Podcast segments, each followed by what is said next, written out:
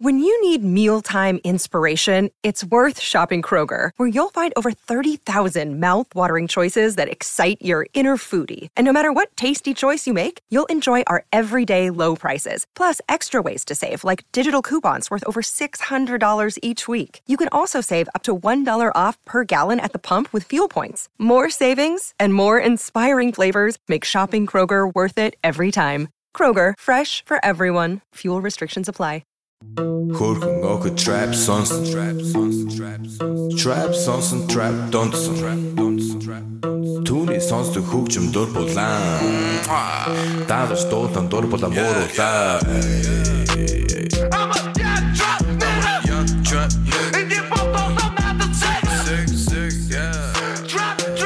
everybody, welcome to a brand new MMA Roasted podcast. It's me, Adam Hunter. I am here with a Ween Dog, What's up, dude? uh, as well as my, my friend, my co wrestling coach, and a guy who just won the LA Open Jiu Jitsu Brown Belt Division, Marine wrestler, just all around great guy, Tyler Smith. How are you, man? Hey, what's going on, brother? Thank- How thank- are you? Thanks for coming on the podcast. Thanks for having me. Uh, we got a great show today. We have uh, we have Tyron Woodley, the UFC champion, calling in. We have the champ. Uh, although Colby says he's the champ, Tyron says he's the champ. We got to get to the bottom of this. Uh, we also um, have two-time gold medalist Kayla Harrison calling in. I mean, how cool is that?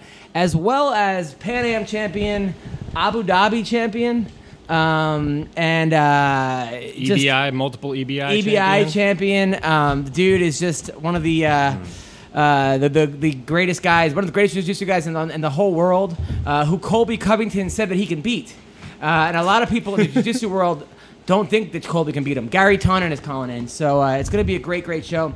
First, I want to thank our sponsor, Speedweed. Listen, people, marijuana is legal in California. That's right, it's legal. Uh, and there's no reason you should have to leave your house to get it. You leave your house, you can get into a car accident, gas is expensive, all kinds of things. People are busy. And you, you go to a dispensary, th- th- there's lines now down the block at dispensaries. You should see it in LA. I mean, it's, it's not just like, a, yo, you go and you buy five. I mean, it takes you hours sometimes to get weed. However, Speedweed has you covered.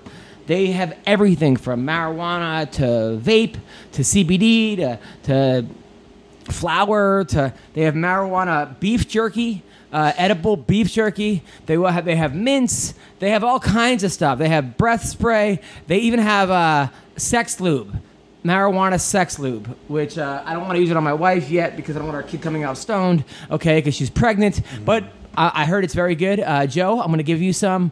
I want you to um, use it with a girl, uh, Okay. not just on yourself. Uh, but Okay. but I'm telling you, go to speedweed.com. They got you covered. Speedweed.com. Mention MMA Roasted. You get $10 off. Orders $100 or more. Also, people, listen. Sexual performance issues are more common than you think. Over 25% of new ED cases are guys under the age of 40. I just turned 40. Joe, how old are you? 22, 23? 22. 22? Yeah. Have you ever had sex issues yet? Uh, no. All right, really, just thankfully. wait. Tyler, you're 32. It- it- it's, it's going to happen to you, buddy. Oh, yeah, I know. And, and 40% of men by age 40 struggle with not being able to get and maintain an erection.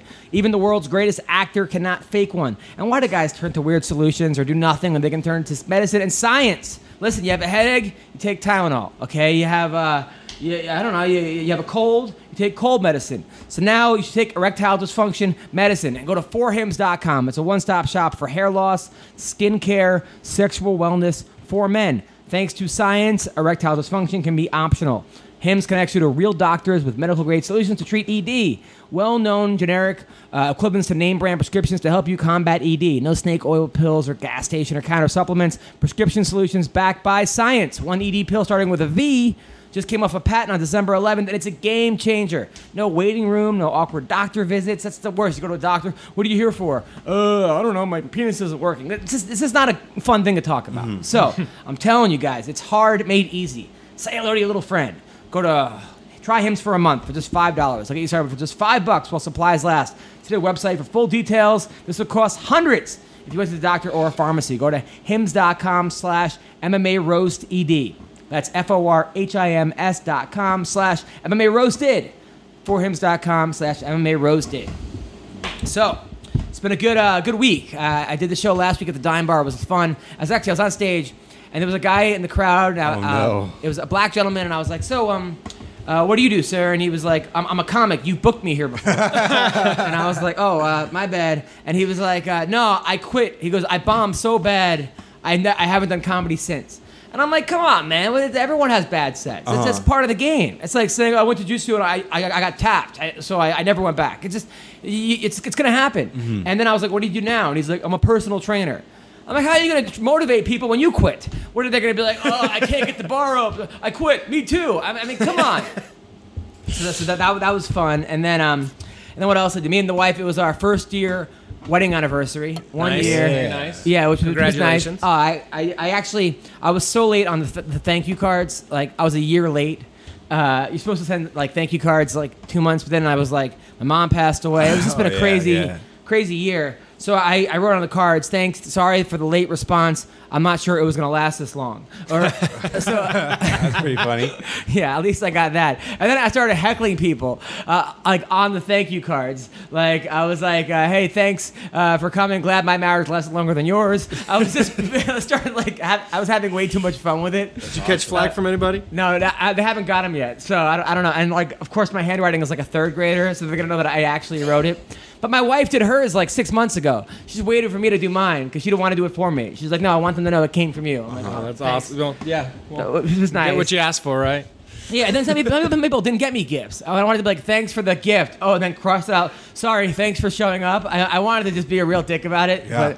but because but there was people, some people that didn't get me a gift, like like Joe, you. Uh, but but but I like didn't do that. I, I, I wasn't gonna do. I'm kidding. You're my gift. So anyway, that was fun. But did you get it in at least on your anniversary? Did I get laid? Is that what Yeah. said? Of course I got laid. Yeah, yeah. Nice. It was fun. Although, um, you know, my, you know, when you when you get pregnant, like I didn't know that vaginas get much tighter. I'm, I'm not sure if you know this. but- Really? yeah. What? Just just so you know. Uh, not that my wife has a, a loose vagina. It's it's tight. It's, it's perfect as it is. She has, she has the perfect vagina. And, and I, you know, I've done my research. But but what I'm saying is that like when I was going in, it was like hurting her. So she was like, "Be nice," and I was like, Yeah. I was like, uh, "You're really pretty." She's like, That's not what I meant, asshole.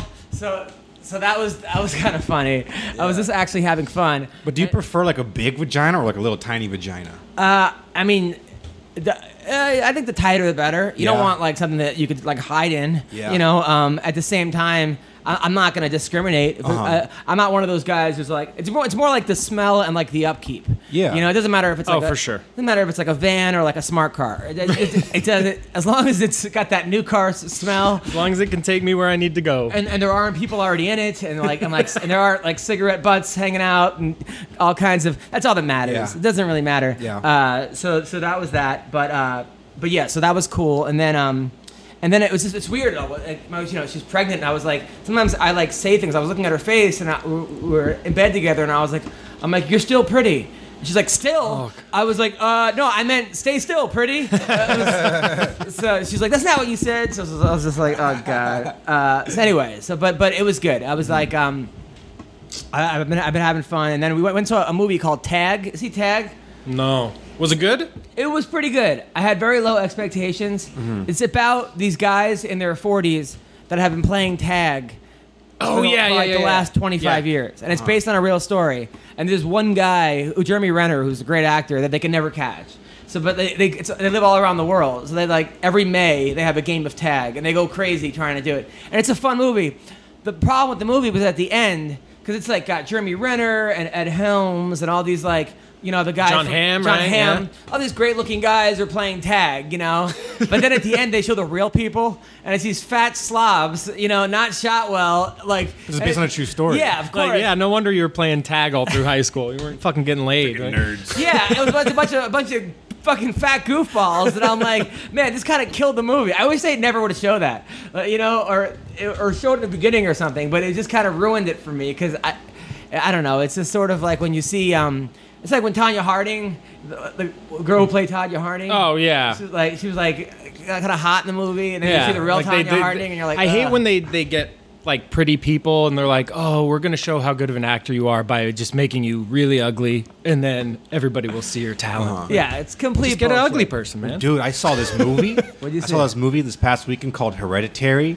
Dude, Nope. This, per- It's probably one of the best horror movies I've seen in like 20 years, dude. Really? No, thank you. Yeah. You saw it in like Not the for theater, me. or you got it? theater, dude. It's probably one of the best movies I've seen. Who did you go because with? It's my cousin and my uncle. Yeah. See, because when you, it's like you watch the trailer for it and you expect one thing, and you go and watch it, it's like a completely different thing. You had no idea this was going to happen. It's very smart, very well made. Oh, very- wow. It's freaking awesome, dude. You want to get some pussy? Go see that movie. Why would? Why, how? Well, I mean, like bring a girl to the movie, not like why, why would a, why would a girl want to go see that movie? because it's like very disturbing, and you know she could be holding on to the entire time. You know, get some action. So you want to scare you want to scare him into bed. Yeah, Yeah, yeah. It's a good technique. It's like that. What was that movie that like uh, where they sew people's asses to the Human Centipede. That's yeah, a good human one. centipede? Yeah. Is that like a romantic film for you? I mean, it's it's. I mean, yeah. You, it depends on the girl. If she's a dirty bitch, then yeah. Yeah. But if You she's like a- role play human centipede? I mean, that's my. I'll take. I'll take the back centipede. I want to be in the middle of the centipede or the front. I'll be in the very back. The very back? That- Why wouldn't you be the front? Isn't that the one eating assholes? You want to be the yeah. That's what, that's what you want to do. But I'm so self conscious. I can't have somebody eating my asshole, eating my shit. You'd of my rather eat ass. someone else's shit? Yeah. That is so weird. like- You'd rather more- eat someone else's shit than worry about like, oh, what if my shit doesn't taste Because you're like self-conscious. shitty enough? Yeah. Yeah. yeah. Basically. Have you ever seen a therapist? Uh, yeah. When I was little, I did see a therapist. Uh, how'd it go? I mean, I only went for a couple sessions. It's kind of Oh. weird. Yeah. All right. Uh, well, and then uh, so that'd then, good idea. and then the uh, the uh, Gopher Wrestling Club is alive and well. We had, we had practice this week. Ahmed came. Ahmed, I actually got him a scholarship to wrestling camp. You serious? And he went to wrestling camp that Kenny Johnson, who's uh you know Bubba Jenkins' coach and Bolt uh, Wrestling. Alan Javon's Shout out to coach. Bolt Wrestling. And Cyborg took the camp with him. she awesome. took all the cl- like classes. Like how cool is that? That's and cool. so she was there, and uh, I had three kids on my team go there. That was awesome. then we had practice over here over uh, on Saturday, and me and Tyler came, and then my friend Aldo and Jay Moore showed up. Yeah, and it was that the was first time I ever met Jay Moore. He just randomly showed up to your garage. well, he's, he's friends with the other coach, Aldo, and he's been coaching wrestling. And he's like, he came and helped with the kids, and he was super nice. And That's awesome. just Super awesome. cool guy. A bunch of high school kids came, so that was awesome. So uh, Tyler, y- you're an interesting guy, Yo. man. So I met Tyler. Sure. One of my old kids that I used to coach, Ryan. I used to coach this kid Ryan, Mm-hmm. who was a great wrestler, one of my favorite kids. Just a nice kid. One of these like an old soul. Mm-hmm. You know, like a, a kid that even when he was 12 and 13, he was really like 20. You know, he just had like a, just like cool. I never had to raise my voice. If anything, I had to build him up a little bit. You know, like he was more nervous than he should have been. Mm-hmm. So he, he's helped me coach, and I, I needed help because I was always away. He's like, I'm gonna bring my friend Tyler in. I goes, Has Tyler ever wrestled before? He's like, No, but he knows jujitsu. I'm like, Perfect. All right. So then Tyler comes and he's great with the kids and he's motivating and he's and he's a he's a Marine. So right away, kids that are late, he's like, Oh, you're four minutes late? You owe me four minutes after practice. And I'm like, This this guy's fucking godsend. Because now the kids are he's giving them a workout. It's awesome. And he he was like, I'm like, Tyler, what belt are you? He's like, I'm a brown belt. I'm like, well, why are you coaching wrestling? He's like, because I want to get better at jujitsu. And I'm like, man, that that is amazing because so many things at times I think the people that do jujitsu, when they when they go up against wrestlers, they have a tough tough time, but also they're learning wrestling from a a, a college level. Mm-hmm. They're not learning it from a basic level, mm-hmm. and it's like if I only rolled with black belts, or- Right. or or or, Right. or you know, yeah, would, I would get better. But it would be a lot better if I rolled the people, or if I got explained to jujitsu like you would to a white belt and a, and a, a you know a blue belt. I, I think I think that's the case, and you're learning fundamentals. But uh, but tell me, tell me, tell me a story. Tell me where you know uh, how you got good at it because you also did MMA. Talk to me. So yeah, so I did. So I started in in the Marine Corps uh, with the Marine Corps martial arts program, which is uh, just a mixture of a bunch of different techniques. They had um, Ken Shamrock uh, was one of the one of the the guys that um, created it. Jeff Glover helped uh, helped out. Actually, he still helps out. He still trains those guys down there. Um, but that was like my my introduction to grappling. I had been a UFC fan. This is back in like 2004, 2005 is when I joined, um, and we would grapple every so often, every every So you month or started two. grappling. yeah, so you- you in the no- Marine Corps. So you had no we had prior grappling. Experience. no prior experience. Um, we had a, a mat room, so we would go to the mat room, and, and it was all very basic, like learning armbar from the guard, triangle from the guard, Was armbar from no gi? mount. No gi. You're in your uh, your camouflage bottoms um, and just a t-shirt. Sometimes you'd wear your flak jacket because it's supposed to simulate like you're being able to use this in combat. Um, which is why it's also very basic. You know, And, you're and, not then, and fighting. now, where did you grow up? I grew up in Santa Monica. Santa Monica. Yep. Jo- join the Marines. Why? Join the Marines cuz it was one of those things where it was like the perfect storm of uh, didn't didn't like school, girlfriend broke up with me, um, you know, fighting with my parents a lot and arguing. I was just like, you know what, I'm So you're 18 years old. I'm gonna go. I was 19. I was 19. 19. Join the Marines. Now, where were you based in? Where, where, where, where did they put you? Camp Pendleton. So Camp Pendleton. Yep. Did you end up go to Iraq, Afghanistan? Did you go? I didn't deploy. Um, my unit deployed, and there was a, a troop cap at the time. This was in 2009, uh, and they ended up taking half of our battalion, and my name wasn't on the roster. So Did you want to go? I wanted to go. I, I was really pissed for a long time that I didn't, um, just because you know that's that's as a Marine especially that's your that's your identity. Like you train your whole career to go out and fight wars, and then you don't get to fight a war. But you get to be in San Diego. Yeah, but you get to be in San Diego, Now there are so lots of hot chicks in San Diego. tons, Some of there's worse tons. places to be. and they're all sick of Marines. But you know, every once in a while, you can you can trick one. I'm sure that yeah. So, so okay, so you're in San, you're in Camp Pendleton. You're already a UFC fan, so you have some knowledge, a little bit of just jujitsu. Yeah, from like watching it, just you know, like like people now they can go on YouTube. We didn't really have that back then, so it was renting renting VHS tapes and, and watching you know UFC Ultimate Knockouts one on the on the VHS and just seeing what they're Now, were any of the guys higher belts? uh, in the Marine Corps? Yeah. Nah, everybody was pretty pretty basic. We had one or two guys that might have been like a blue belt in jujitsu, like they were training outside and they would come in and show us stuff. But it was all we were we were figuring it out. How come you didn't go to Alliance or one of these gyms over there? No time. No time, right? No time. So okay, so, so you trained four years. How, how long were you in the, in the uh, Marines for? I was in the Marine for six years. Six years. Six years. So you got out of the Marines. You're 25. Got out of the Marines. I was 25. Uh, started working at a restaurant, and I and I had started. So I started training jujitsu in 2009. Started training jujitsu in 2009. Um, at the place that I am now, Revolution Martial Arts, which back then was PTC Jiu-Jitsu in Culver City, um, and uh, just fell in love with it. Fell in love with it. with it, man. Fell in love with the Jiu-Jitsu. Made my way into MMA. Uh, had a couple fights. Did not go my way. Right. So you, right, right. Well, that's what I was saying. So I mean, like, so the first time I met you, well, the first time I was like, oh, so you know, I get like like a. I'm like, oh, you had a fight? Wow, it's it's so crazy. Somebody could be like, I invented, I, I cured cancer. That's cool, man. I had a fight. My eyes like, holy shit, really? It's like I'm totally wired the wrong way. But anyway, so I was very, ex- I, I would probably be happy if you cured cancer too. So I was very I hope. excited. I would go. I go, how did how'd your fight go? You're like, oh, it lasted eight seconds. Oh, you Six. won? Uh, no, I got knocked out in six seconds, and I'm like, okay, so all right, t- tell me about that experience. So that experience, um, that it was crazy. We took a fight. I was fighting out of Sparta MMA down in Gardena, which is now uh, CMMA, Chad George's gym, CMMA. If you live in Gardena, go train there. Um, so I took this fight. This guy, they said, "Oh, this guy's three and zero, three knockouts. Do you want to fight him?" And I was 22, like training for less than a year, out of the Marines. Like, fuck yeah, I want to fight him. Let's go. I mean, were you ripped? You in good shape? I was in good shape. I was in great shape. I had great cardio. I was strong, um, but I just my mind hadn't made that that switch to like this is the real like this is not sparring. This is not you're in the gym with your boys. Like you're in the fight now. You, but you're a, uh, but now what belt are you in? Jiu-jitsu? I was a blue belt in jiu-jitsu, um, and I had been doing boxing and Muay Thai for like a year and change. Um, so I was competent, but but just not re- like Okay. wasn't ready for the speed, how fast it was going to be. Now I went out. this- it's amateur, pro. it was an amateur fight, pro rules, so no shin guards, Headgear? no, no headgear.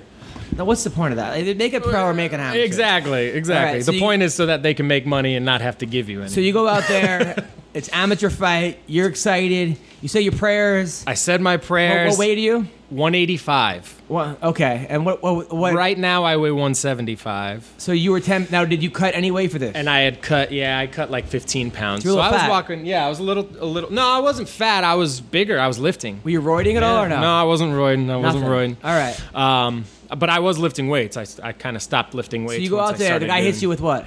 right hook, clean right hook. I left a, A I lead left a, lead right hook. a lead right hook. Not even a jab. So I had stuck a jab out, and like I said, it was just that speed of the live fight versus training. Like training, you can kind of paw your jab out there and just leave it out there, and your boy's not gonna fucking hit you in the face right away. This dude swatted my hand down and came with the right hook, back of the jaw, and and I went down. Okay, so you, now does he pounce on you, or the ref stops it right then? So he went to pounce on me. Uh, fortunately, I was I was being refed by the wonderful Kim Winslow. Uh, Does he stand you up? so I went down. It was a flash KO. My head hit the canvas, and I was back. And when he came in to pounce on me, I grabbed a single, and we were back up on our feet. And she's pulling me off, ah. saying I got knocked out. And I was like, "All right, well, fair enough." Really? I was. It was a flash KO. Fair, fair. But you knew the where you were? I I knew where I was about five seconds later. Okay, so actually But it was a decent stop. It was a decent stoppage. It was a decent stoppage. Uh, now, Um, all right, now. Okay. But I think I could have kept fighting if I had had the now opportunity. that night, uh, what does your corner tell you? Lucky punch or? No, nothing really. I didn't want to hear anything. I went back to the locker room, threw some shit, and we got in the van and drove back to LA from Reno. So six seconds. Now, at that point, do you say maybe this is not for me? No, I I wanted my revenge. Um, so we booked another fight. I had another fight scheduled at uh, a grassroots event when they used to do the grassroots MMA at Savant Young's gym uh, in Pasadena at Fight Academy, and showed up. Opponent didn't show up. So all right, that one's in the books. Opponent didn't show up. Whatever. I don't get my fight. Uh, and then a couple weeks later, You got to win for that or no? no, no, No, win- no, just uh. no fight. Um, which actually, I almost ended up fighting. Uh, they're trying to get Bill Cooper. This is when Bill Cooper was Wild still man fighting Bill MMA. Cooper? They're like Bill the Grill. Yeah, they're yeah. like asking him like, "Hey, do you want to fight?" Like he was still an amateur, and I was like, "Hell, I'm not fighting Bill Cooper, man. Like, Okay. guy's gonna strangle me." Right. So then I ended up getting a, a fight down at Soboba on the undercard of a of a gladiator challenge. They had like a like an amateur event, same thing, pro rules, no shins, no headgear, um, and I fought a guy named Edward Hyman.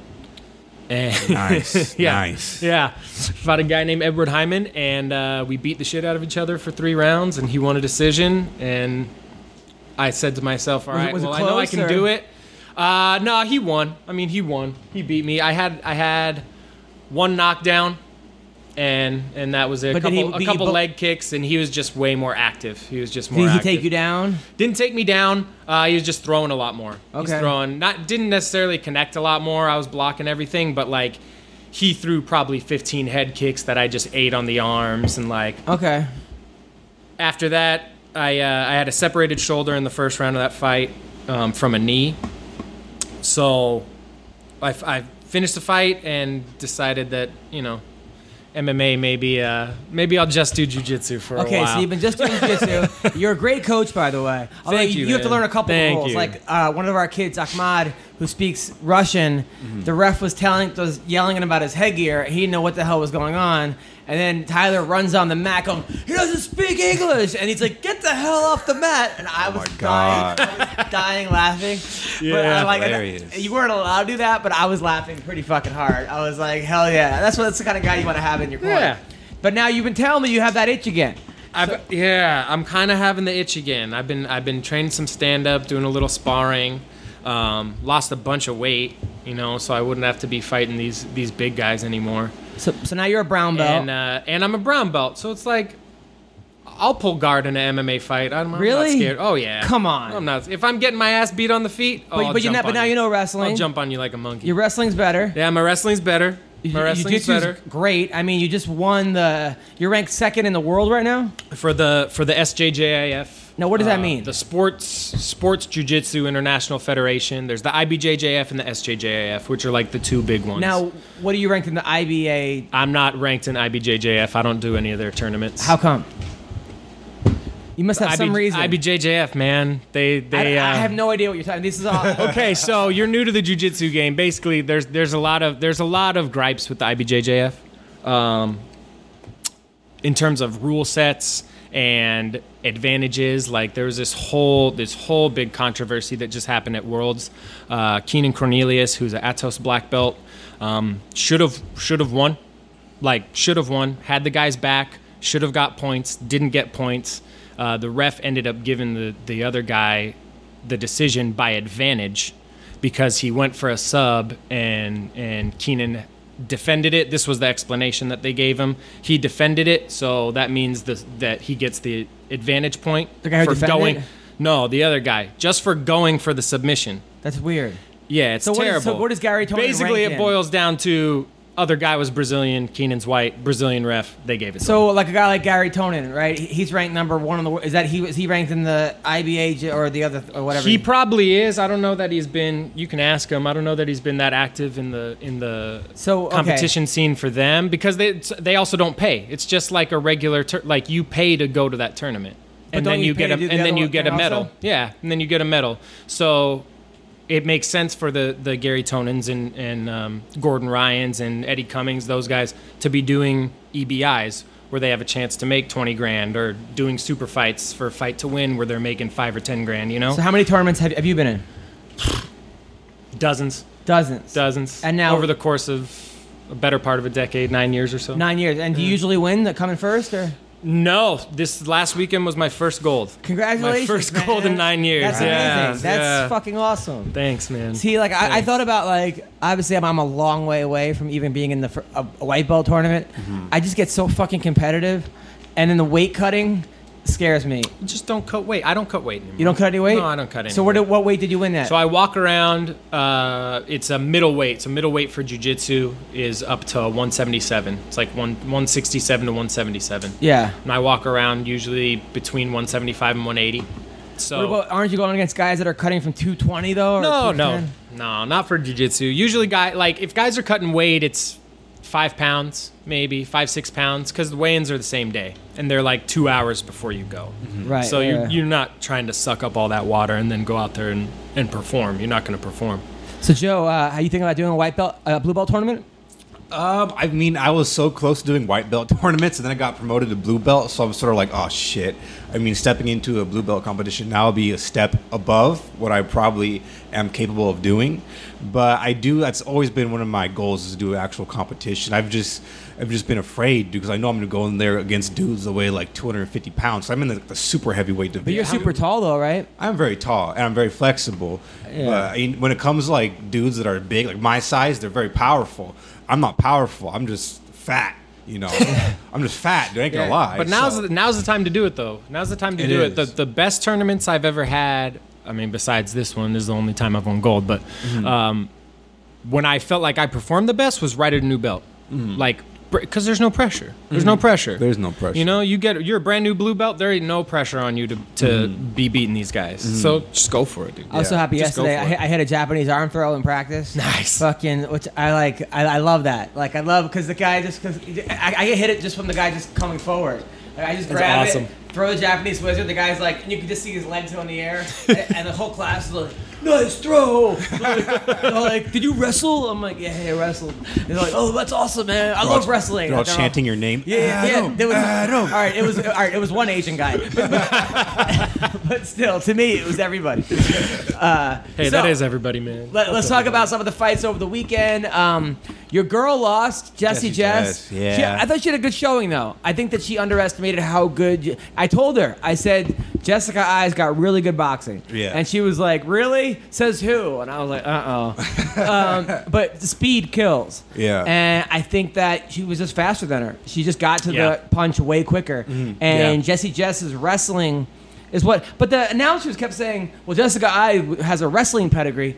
I'm like, what the fuck are they talking about? Like, I mean, just because you you, you can get takedowns doesn't mean you have a yeah, pedigree. she in re- wrestles. She Yeah, wrestles, but it's not like this credential. Sara yeah, McMann not- has a wrestling Yeah, that's a wrestling pedigree. Uh, but still, it, it was a good fight. That was, I think, one of the better fights. Uh, yeah, of the I mean, thing. I was also telling you that, like that week of the fight, the week prior, like I was getting kind of nervous for Jessie Jess because I was following her on Instagram, and when she got to Singapore, she was like doing like all these like vacation activities, like out on a boat, partying. When I see that from a fighter, especially during fight week, I get kind of nervous. Yeah, but some people, it depends. Uh, it's like me. If you gotta calm yourself to do that Sometimes, stuff, like yeah. before my comedy show, I'm checking my Twitter or I'm doing something because if I think too much Yeah. about my comedy show, you could like actually like fuck yourself up a little bit. Yeah, mentally. Um, for sure. Yeah, actually, For there, was, there was a couple really good events. First of all, the World Series or the PFL event was great as well. Yes. uh, that was probably they had some great fights in that. Um, Chris Wade lost. That was a fucking bummer because there's a kid that I, I definitely root for. My man Smolino had a crazy fight. Smolino Rama, who uh, I didn't see that I'm one. A, oh, that fight was insane. But I'll tell you, the the best fight was the guy who became an announcer, the real OC, Sean O'Connell. Oh yeah. That dude was announcing, and then he goes on, and he had a crazy rock'em. Every one of his fights is like that. It's just I'm gonna punch you, you're gonna punch me, and we'll see who falls Yeah, you gotta love Sean O'Connell, man. and he beat Ronnie Marcus in, in a crazy back and forth fight. And then at the end, he's like, "My goal is to be a great announcer, and I'm happy I could be an announcer." I'm like, but he was announcing the event before he went and Before fought. he fought. That's But- awesome. But he was taking over a little bit too much. He is a really good announcer, but he was like auditioning or he Stealing was the show? showing Yeah. kind of a little bit. But he was, but he did a good job. But that PFL, I just wish that people knew what the fuck it was on because they do no advertising. Nobody knows about it. I didn't know about it until your birthday. Yeah, Like the only reason I knew about it is because Eve was saying like he got the announcer job, and I was like, uh, Yeah, unless what- you actually for know the who. unless you actually know the person that's Yeah. there, it's so stupid. But uh, but but there there were some really good uh, fights for that that that uh, that PFL thing was was pretty damn awesome. I'll tell you, it was uh, Will Brooks won. Yeah. I was happy for him. Yeah. Brian Foster, that dude is a monster. Uh, that fight against Ramsey Nijem was great, and Kayla Harrison looked really good. Efren Escudero really beat Jason High. It was complete bullshit. Yeah, I I didn't see it. I heard about it, and it seemed like it was just No, the ref like, called a tap. The ref there was called- no yeah. tap, and he and he easily won Like the not first even two a rounds. Brazilian tap, not even like the the almost like hovering the hand above. Not even like he tapped once. Like he didn't tap at all. And then I he mean, got and Jason High's a legit black belt. Like you gotta let you gotta let him work it out. You then know? he got up and he started throwing chairs around uh, and like getting fucking pissed and and he, and he did push the ref again. Not like a big shove, but a little bit of shove and. That dude is his own worst enemy. And, like, He Yeah. doesn't like me. He t- talks shit about me. So I'm not even a fan of this guy because of, he personally doesn't like me for some reason. But uh, Still. I gotta say the guy got right screwed. is right. Yeah, justice is justice. You know? Now I'll tell you the best fight of the night was the OSP fight versus Tyson Pedro. That fight, That was dope. It was only one round, but dude, they had you on the edge of your seat, dude. OSP man. Uh, don't sleep on OSP's submission game, man. his submission game, but also his punching game. Like, his- h- holy shit! That Tyson Pedro fight, that was awesome. It was. Uh, that was that It was, awesome. I, thought he was going down. I thought he was going down. Wait, did he get him with the Kimura, or was that sort of like an arm bar? Because It was a- his arm was like all the way straight out. So it was like it was a Kimura. It started as a Kimura Alright. and it turned Yeah. into a straight armbar. Yeah. Just because he went to punch out and defend. Um, but they announced it as a Kimura, so or they announced it as an armbar. right. And my So man Jake Matthews armbar. won again, looking Matthews, better. animal. Ever since going to uh, Canada and and training with Firas, he's a different fighter. Uh, Matt Schnell won. Yeah, yeah, I, I was happy. I was, it was overall a really good event. Um, and I'll tell you who looked really good was uh, Yuta Sasaki. Uh, he um, he's a guy that trains over with uh, Aljamain. He's uh, one of these New York guys. Yeah. So so that was good. I was I was I liked it. I liked it. I just you know at 1.30 in the morning on a Saturday morning, uh, Friday, Did you Friday, wake Friday up? night. Did you wake up for it? I, what happened was I started watching it at 1.30 because I, I got home from the I was hosting at the Laugh Factory Uh-huh. late, and then they actually there was four hot girls that came to the show. Oh, my God. That got kicked out because they were they were talking to me a little bit, but then they kept responding to all the comics. Like that's a comic would be like, "Hey, uh, you ever you know drink too fast and yada yada yada." Yeah, I do that all the time. Like, like no, he wasn't really asking you personally. What? The guy asked me a question. Oh my god, man! It was one of Me those specifically a question. Yeah. yeah. So then they got thrown out, but they were hot. They were hot. Uh, they were married. It was like their 25th birthday, or they Oh, had they're married? I don't- or one that of them don't had count. kids or something. One of them was married to a guy with a boat. Yeah, yeah, yeah, yeah. But yeah, we found that out during the show. It was really fucking annoying. So I got home at like 1.30. The wife was asleep. Uh-huh. And then I'm like, oh, I'll stay up and watch these. And two fights in, I was fucking out. I was, I'm like, I can't. I can't do it. Yeah. What did you think I of the don't- main event? Uh, T- Cerrone, um, I thought that it was a good uh, decision. I thought that I think Cerrone, um, I thought he put up a good fight. I think he he's a slow starter. He is. He's always been a slow starter. He he just he has to get into his groove, you know. And that I don't know if that's like a Muay Thai thing because traditionally Muay Thai is a slow. You know, they that first round is like, all right, we're gonna feel each other out. and We're just gonna take our time, be nice and be cool, and then go for it. But sometimes that doesn't work in MMA, man. Uh, sometimes, almost all the time. I mean, the good thing for him is the main event, so it's five rounds. Yeah. But a, a guy like him, Le- Leon Edwards won the fight. I'm not sure he even cares if he loses. I almost think he'd rather lose and be exciting than like win a boring fight. Like Cerrone? Yeah. Oh, it for doesn't sure. Seem like the shit gets to him. Yeah. Uh, for better or worse. Well, he's got a job, you know, and he's never going to go on like a losing streak.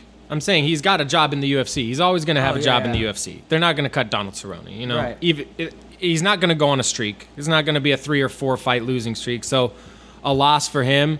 I think he's in it for the journey, you know. But I think It's he's, like he's lost like five out of his last six fights, right? has he? yeah, like No, something crazy beat- like that. He beat Yancy. He beat Uh, Yancy. Uh, well, I'll I'll check. I don't think it's five out of six. It's- but it- it's like can't a be five out of six. but not sure. is, uh, Because when he made the when he made the move, when he came up to 170, he beat Matt Brown. he started. that it? Yeah, I mean he's he's been maybe 50-50. Yeah. Win some, you lose some. Yeah, He, but he's. uh, I mean, he's also one of those guys. You know, like at this point in his career, in my opinion, he's fighting because he loves to fight. and you he also might need the money. I hate to Yeah. say it, but I, I, I'm not sure how. Well, yeah, when you're he is. spending on off-road toys and skydiving. About to have a baby too. Uh, you're right. He's lost four of his last five. But he lost to Darren Till, yeah, monsters, dude. Robbie Lawler, yeah, Masvidal. But then before that, he, before that, he, he beat four in a row. He beat Matt Brown, Yeah. Rick Story, Patrick Cote, Alex Oliveira. So yeah, he, he's a streaky fighter. Um, but he looked like he was in good shape. Yeah. And uh, he put on a good thing. It just, you know, I think a prime Cerrone beats Leon Edwards. Um, and I, I hate to see a guy take too much damage. But Yeah. I also don't want to see him be a uh, one of those guys, a gatekeeper. Right. Because that would suck. You know, because then, the, the, I don't know, just. but at the same time, you know, you talk about gatekeepers. Michael Bisping was a gatekeeper forever, and then and and he stuck with it, and he and he wins the belt. Right. So maybe Uh, maybe Has that's his. Has you know, Cerrone ever been in a title fight? Has he ever fought for the title? He fought. Uh, yeah, he fought uh, Dos Anjos. both Dos Anjos for the Oh. title, and then uh, I mean, and then he fought Dos Anjos twice. Uh, but before that, it wasn't for the title. Yeah, but he's, he's one of those dudes. Just I was a fan of him in the WEC. First time thing he Oh, ever said to me was "roast me and I'll fuck you up." That's, that was his first words, and I'm like, I go, "That's all you got to say." And he started laughing, and then then he came to my show, and I roasted the fuck out of him. He was super cool about it, and. He was supposed to fight Gastelum the next day, and then Gastelum like missed weight by nine pounds or something. hey, you know what? If that was in 2018, it would have been fine. Oh, as far as missing weight, now? Yeah, mean, if you want to miss weight by nine pounds, ah, it's okay. I don't get it. I mean, I've never missed weight. A wrestling match, even when like the scale was off and like half my team missed weight because our scale was different than the other team's scale, I still made sure I was a half pound under where that wouldn't affect. I don't understand this missing weight bullshit. Yeah. Especially when you have three or four months. I mean, especially like they and they give you a pound. they give you If it's not a title fight, they give you a pound, so you can miss by a pound. The only Don't miss by six. The only the way I could see it is if you take it on a short notice fight. You tell them, all right, I'll fight, but I'm probably not gonna make the weight. Yeah, but then just make it. That's when they just make it a catch weight. right.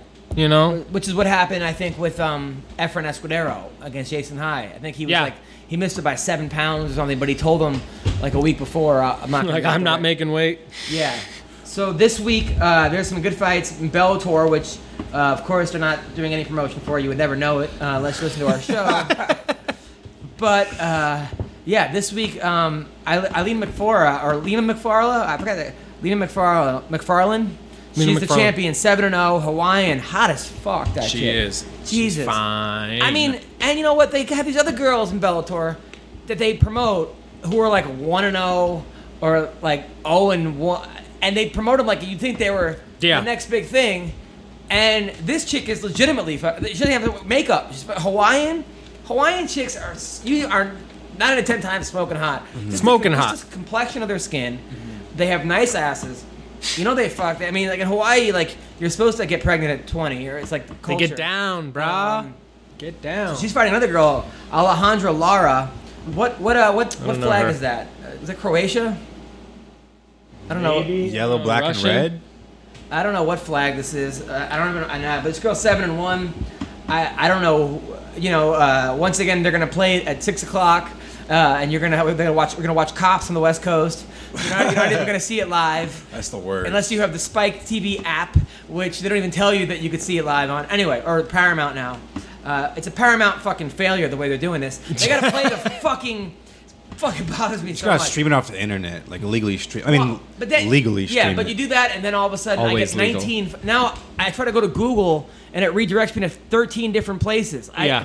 to stream the fights. well, yeah, because you start downloading all this bullshit. Oh no, I got I got the link, dog. Don't worry. I'll, I'll, I'll let you know after the podcast. You gotta hook it up. I'm not. Okay. Con- I don't. want It's gonna be I mean, some allegedly. dead body. Fucking. By the way, is your girlfriend out of the hospital? Yeah, she's out. She's doing better. Yeah. So she had brain surgery. She had brain surgery. Does she dude. remember who you Damn. are? Uh, unfortunately, yes. Have you had sex with her yet or no? I mean, no. I mean, she's still like it's very rough. It's a hard recovery. Yeah. So I'm pretty sure within the next month or two, I'll get it in. Hopefully. You'll, you'll get it in. And if- if Damn, not, I got to start worrying. So you're gonna you're gonna she's gonna lose her virginity, and you're calling it getting it in. Yeah, dude. it's very romantic. Wait, you're dating a, a virgin who Yes. just had brain surgery. Yes, dude. Bro, good luck. Good luck. Thank you. Tyler, you have a Good luck. girlfriend? I do not have a girlfriend. You have a thing for Jessica Eye, right? I have a huge thing for Jessica Eye. what is it she about her is, you like? How big I is don't it? know. She's gorgeous. She's Yeah. gorgeous and she's a fucking badass, man. You don't. Care She's that a badass. A little crazy now and then, or I mean, I'm crazy, so that's good. All right. We- we go- I think she would like you. hey, I do. let's make it happen. I do. She's- Jessica Eye, if you're listening, uh, I'll slide into the DMs later. I honestly think she would like you. She's a cool chick. There you go. Uh, She, uh, she likes bad boys, but nice bad boys. And you, Yeah. you're a Marine. I'm like kind of bad. Yeah. Also, uh, Saad Awad is fighting Ryan Couture. It's gonna be a good fight. That's good. I like dude. Saad Awad, man. I like him a lot too. He's a nice guy. I like guy. Saad Awad. He came over to my house last time when I had uh, when I had the kittens, and he was playing with all the kittens, and he was like, "Oh," he, he reverted. It was like you would That's never know. hilarious. This is one of the craziest That's motherfuckers. Um, I've noticed that with a lot of fighters, though, man. Like They- you talk to most most fighters, the majority are really just normal, cool Normal, people. yeah. Like very nice, very and, he, sweet. and he told me, "You know how a guy is by the way he treats animals." Like he was like super like spiritual and like I liked him. That's awesome. But Ryan Couture is a badass also, and uh, very underrated ground game. Very. Um, let's see it. He's 11 and five.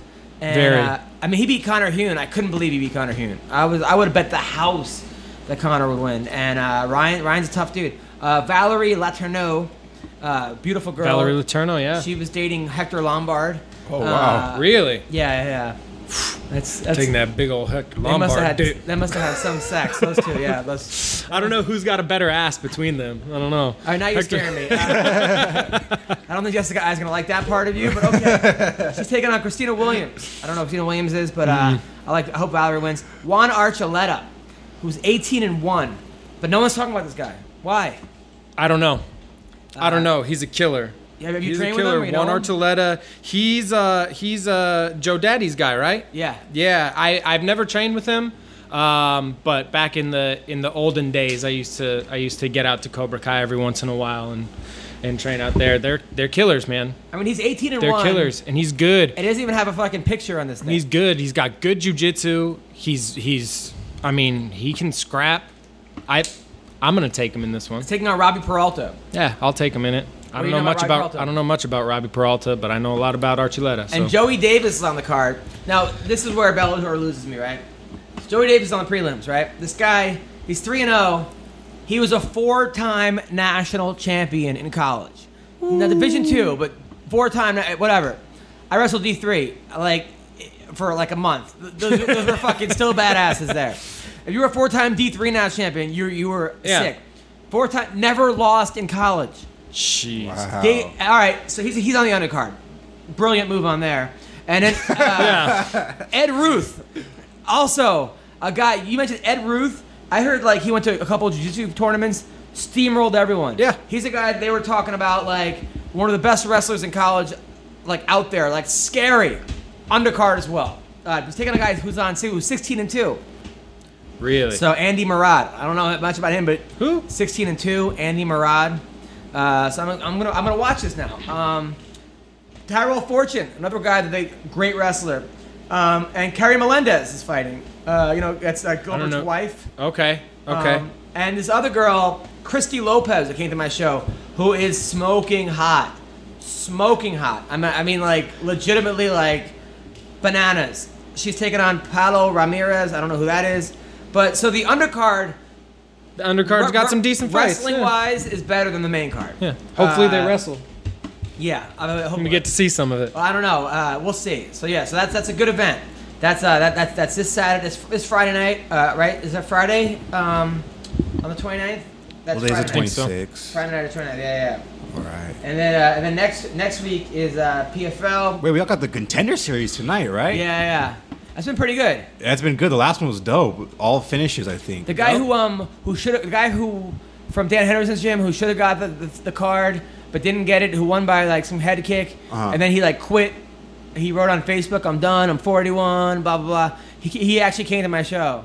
He was a nice guy. He was like, yeah, he's an undefeated guy, I think, or some kind of good record. And Cool. He should have got it, but they gave it to Greg Hardy. Yeah. And uh, who's like, you know, a great ambassador for the sport. Yeah, yeah. Way to, way to go, UFC. That's the. Crazy. That's Let's let's crazy. just put Jon Jones and Greg Hardy can uh, just be the poster child. Yeah, gr- fucking crazy. By the way, Jon Jones. Someone took a picture of her of him at Target. He's looking soft. Uh, he's not looking good. Really? Yeah, Really? He, he looks like Jenny Jones from. Uh, but uh, yeah, I don't know, man. I mean, look at this picture. He. he How long? How Gotta long does he still up, have on the suspension? I don't know, but he's also one of. The, it doesn't matter how, how soft he looks. I mean, soft Jon Jones still is Exactly. Soft Jon Jones is still beating the fuck out of 99% of the roster. everybody. so. But him and uh, him and uh, DC are, are going back. And then Mike Perry posted on Instagram him, him doing hundred shots with Jon Jones. I don't, I don't know if steroids or what. but, I like, should those two guys be Jeez. hanging out right now? I don't know, dude. Like actual like were they at a party or something? I, I- well, no, I, he like trains with him now. So uh, Oh yeah, because Mike Perry's at Jackson Wink. yeah. Oh, so they're just talking about wrestling then. Yeah. 100 shots. Hundred shots with Jon Jones. Yeah, th- th- I'm telling you, if you go on the underground, they have some pretty funny shit. Like they actually have, like they somebody put a post of uh, of one of what's the name's fights of uh, Dan Severn. And look, I'm a big Dan Severn fan, and he will swear to me that he's never thrown a fight before. But you got to see this this video of uh, of of Dan Severn getting an armbar. Uh, this that this kid posted, which is always great that I'm posting something on something that you can't see. But if you go on the underground thing, this is this, he's fighting some guy who just gives him his arm. I mean, like here, I'll show you guys. You, you being a black belt, I'm sure you'll appreciate this. Um, Brown belt. bro, bro, I always say you're black. How how how? Now who are you a brown belt under?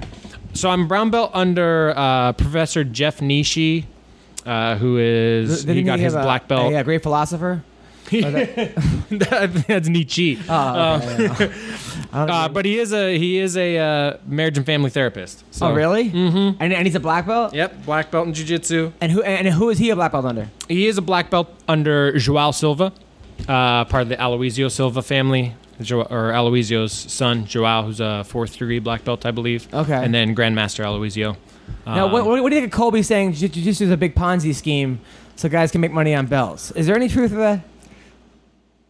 I haven't seen it. I mean, uh, there every every uh, every sport, every institution is going to have some kind of corruption in it. You know, you can't control you can't control individuals, but Yeah. I mean, I mean, the only, there's the only there's people you know there's people going out there and, and competing. Like if you're if you can't hang, then you're you're not going to hang in a tournament. Like if you can't hang with the guys, then you're obviously not that belt. So you don't see that very often. Maybe every once in a while, but I don't think people are paying to get belts too often anymore because it's so public. Like everybody's getting, you can expose people so easily. The only what about the uh, online Gracie course?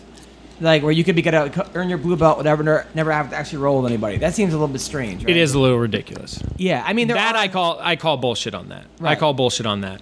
Um, and I don't know how far that goes. Like, can you get a purple belt online? Can you get a brown belt online? No, or do no, they? I think I only they only go up to blue, right? right, which is Yeah. still wrong. Which is still wrong, but at the same, I mean, it's like, at the end of the day, okay, fine. Give a couple thousand people a blue belt in jujitsu and let them go get their ass kicked on the street. Like, Right.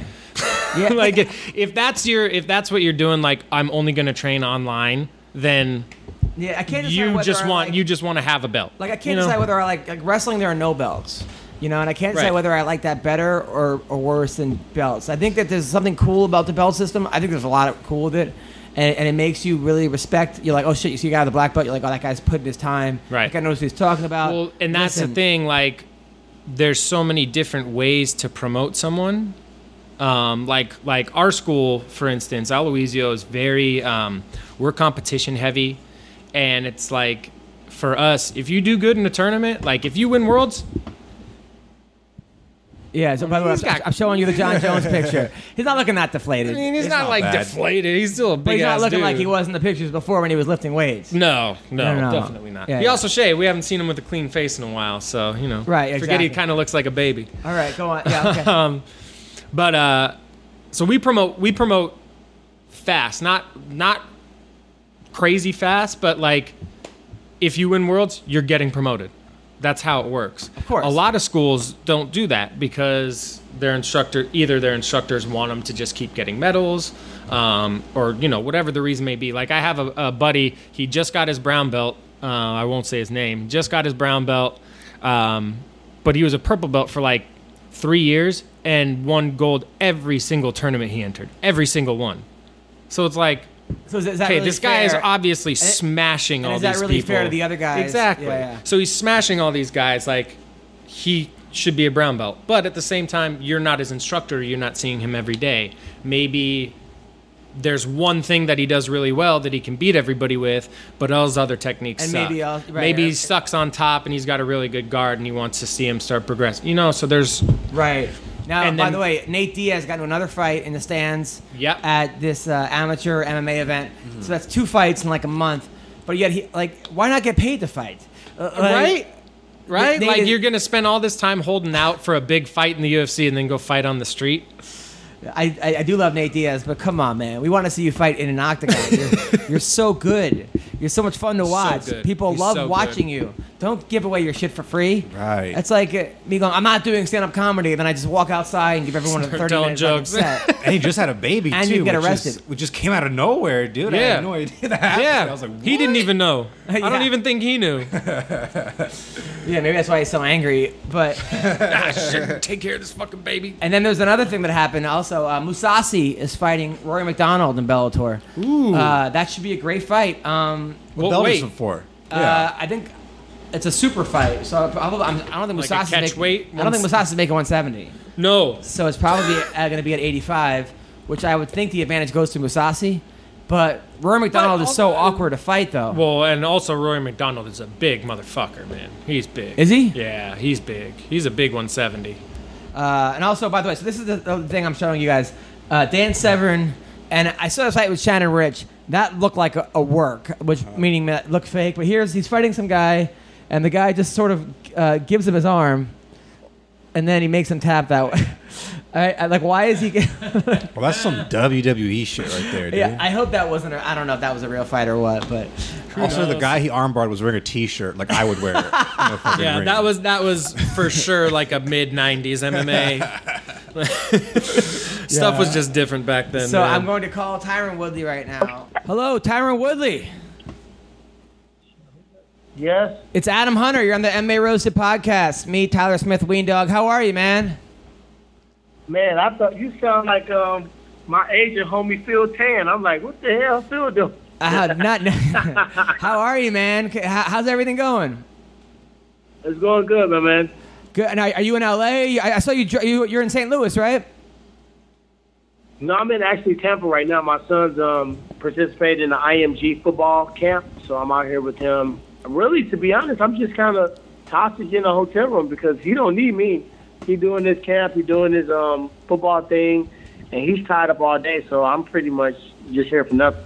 But I, uh, I, I watched your Instagram story that You were like running, but you said it was like your hometown or something. You said you were running, getting your thoughts together. No, I, I I like I like running by water because one, I don't like running number one because my body's meant to sprint. Um, but it's great. It's, you know, obviously it's probably the best cardio I can get for fighting, and also I got a lot of Karate Man fat that's stuck on my stomach that I'm trying to get off. So running is a necessity. So I'm the idiot out there in black sweats and um, a black skull cap, uh, running in um, 100 degree weather, so I can share some of this um, jiggly. Nice, man. Well, good, good, good, good, good. Now, uh, I gotta say, Tyron Woodley, right? So me and Tyron we've been friends for a long time. I mean, I, we were I was friends with you when you just kind of got to the UFC. Then I, then you- then when you lost to Rory, then you came back, and then when you this one, that one, and you're the champ. Now you're the champ. I've been with you now. One day you text me like, "Hey man, I want to do stand up comedy tonight," and I was like, "Uh." Okay, so I'm like, okay, want me to write you jokes? Like, no, I'm, I'm good, I'm good.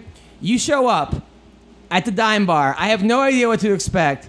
you murder. fucking murder. You got like a 10 minute, 15 minute set. You were singing on stage, doing impressions, telling jokes, talking about your family. People were howling. I, I, I was shocked. I, I no offense, but I was really, really impressed.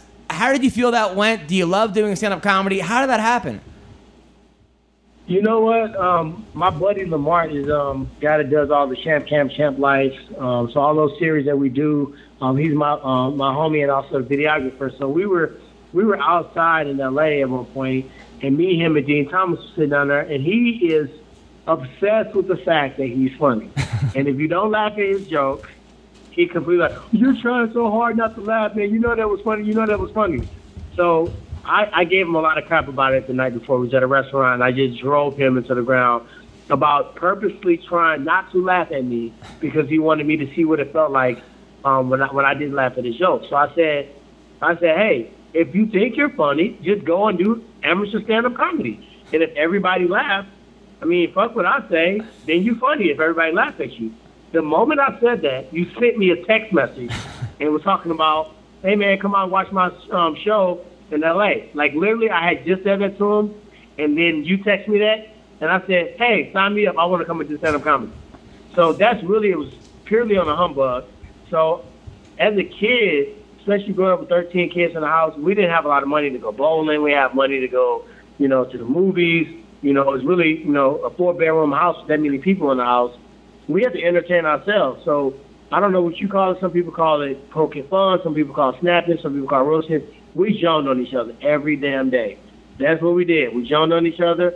Um, that's what we did at dinner table. We used to do the Apollo where you stood up there and you could not sit your ass down until somebody laughed. So if you stood up there and your jokes were um, crappy, you would be up there for 30, 45 minutes. So I was used to a very tough crowd, but I did not know one. I was going. The dime bar was like where all the um, comedy, um, the the, uh, um, the comedians. I didn't know that's where they went to test out new materials, and I definitely didn't know fucking Marlon Wayans was going up right after me. yeah, no, it was it was awesome. Now, were the stories you were telling about like how you, how how your pops would beat you, but like on cue, was that was that true or no? Uh, that was a- everything I said was actually true. So um, it was funny, but at the time, you know, as a kid, I didn't know that was. I thought everybody was getting their ass whooped every day. So my dad used to stutter, and he was like, "Didn't I tip tip tip?" I'm, I was like, "Man, this motherfucker don't just whoop me." Just, just do sign language or something. But yeah, that was all true and all fact. dude it was it was great and then i then i was like all right maybe it was beginner's luck i gotta see this again so then i'm like yo tyrant come to the haha go on because i'm like you're like okay you you kill- killed harder there i was like dude this is not this is amazing this is making all the comics look terrible right now It was all new Dude, material too, right? Different, all different. he he told the whole crowd it was okay to say the say the n word at him, right? And he's like, National Nigga Day. hey, there was so many people in the crowd. I was like, I, I was talking about that joke, and I said, this joke is either gonna be a home run or it's gonna bomb. So I said, you know what? I had the debate and right when I got on stage. I had the I had the debate real quick. Am I gonna do it? Am I not? So I, I tried to look around the crowd, see how many black people was in the crowd, see how many people that might be willing to do it. Adam, there was not one person that did not scream nigga. this one, this one guy was looking at me, and he was like, his lips was all perked up. He he just did a fist bump. He was like, nigga. It felt it felt so good to him to say it. People ran into the club to say it. They weren't even there. People- from outside Oh, coming in. Yeah, it was it was crazy. No, you it was great, man. It was I I saw a whole different side of you, Tyron. A whole different side, and I was I was super impressed for real. Like I was like, holy, like you know. I'm not sure that's something you want to do or blah blah blah, but you definitely can do it, and it was entertaining as hell. So I was. Uh, Yeah, I mean, I, I've been wanting to do it again, man. I've been um, every time, like, like anytime you do a movie, it's tough for you to look at a movie the same way. Anytime you do a, a music, it's tough for you to listen to music. And the same thing with with fighting. When I when I'm watching the fight, I'm kind of breaking it down just because of my job at Fox. So now when I'm walking on the day to day, if something happened, my mama is the queen at torturing some words. So every time she says something or torture somebody's name or um, it always makes me want to get ready to put her in a like I can do a whole skit on my mom alone. Dude, I remember your mom from the Strikeforce days, and she'd be yelling "Praise Yeah. Jesus" during your fights, going and like and like fainting, and you could hear her from the octagon. Now, uh, did that ever bother you, or did that ever get like embarrass you as a kid? No, because she she's been doing this since high school. When I was in high school, I mean, you're a wrestling coach. You know what a snap down is. Yeah. And if you do a snap down, it's a really basic technique for you fans that don't know what a snap down is. You get in the collar tie, which means you grab the back of somebody's neck with your hand. You put your forehead on their forehead, and if they push in too hard, you basically just make your body do the snake, and you sprawl and slam their face in the ground, and then you just gracefully walk behind. It's the most embarrassing takedown, bes- besides the foot sweep. If you get foot swept and fall on your head, and somebody take you down, you're embarrassed. Yeah, yeah. But outside of that, a snap down is the most embarrassing shit ever. So when I used to wrestle in high school, my mom used to wait until she see my opponent leaning too hard, and she used to scream, "You know what I like?" That was like her code word. And just to satisfy her, I used to bounce people's face off the mat and walk behind them. That So, so know. she switched that up. I don't know exactly what she said in college, but she did that in college. And in MMA, she'll say something. She waits till the qui- the um, the crowd gets absolutely quiet, and she screams something to try to get me to do a move. So you say, "Yep, I told you. she was wide open." now, how many times were you an All American in college? Uh, twice. Twice. What? two times. What did you You play? know, what's funny is that my freshman year in college, um, I I made it to like I had the tough. I've always had the toughest weight class in the country. You know, the guys that in the Big 12 conference alone, the national champion was in my weight. The guy that took second in my weight. The guy that took third, and the guy um, that took fifth was also in my weight. And I was a freshman, so uh, we were the four that went to NCAA. And I went to NCAA.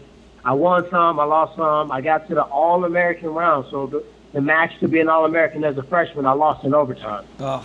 Um, then I came back my next year. I won the big. I won the Big 12s, which is probably, in my opinion, is, is more important than being All American, just because our conference was just so murderous at that time. So I won the Big 12 conference. I was the first Big 12 um, champion in our school's history, and then I All American.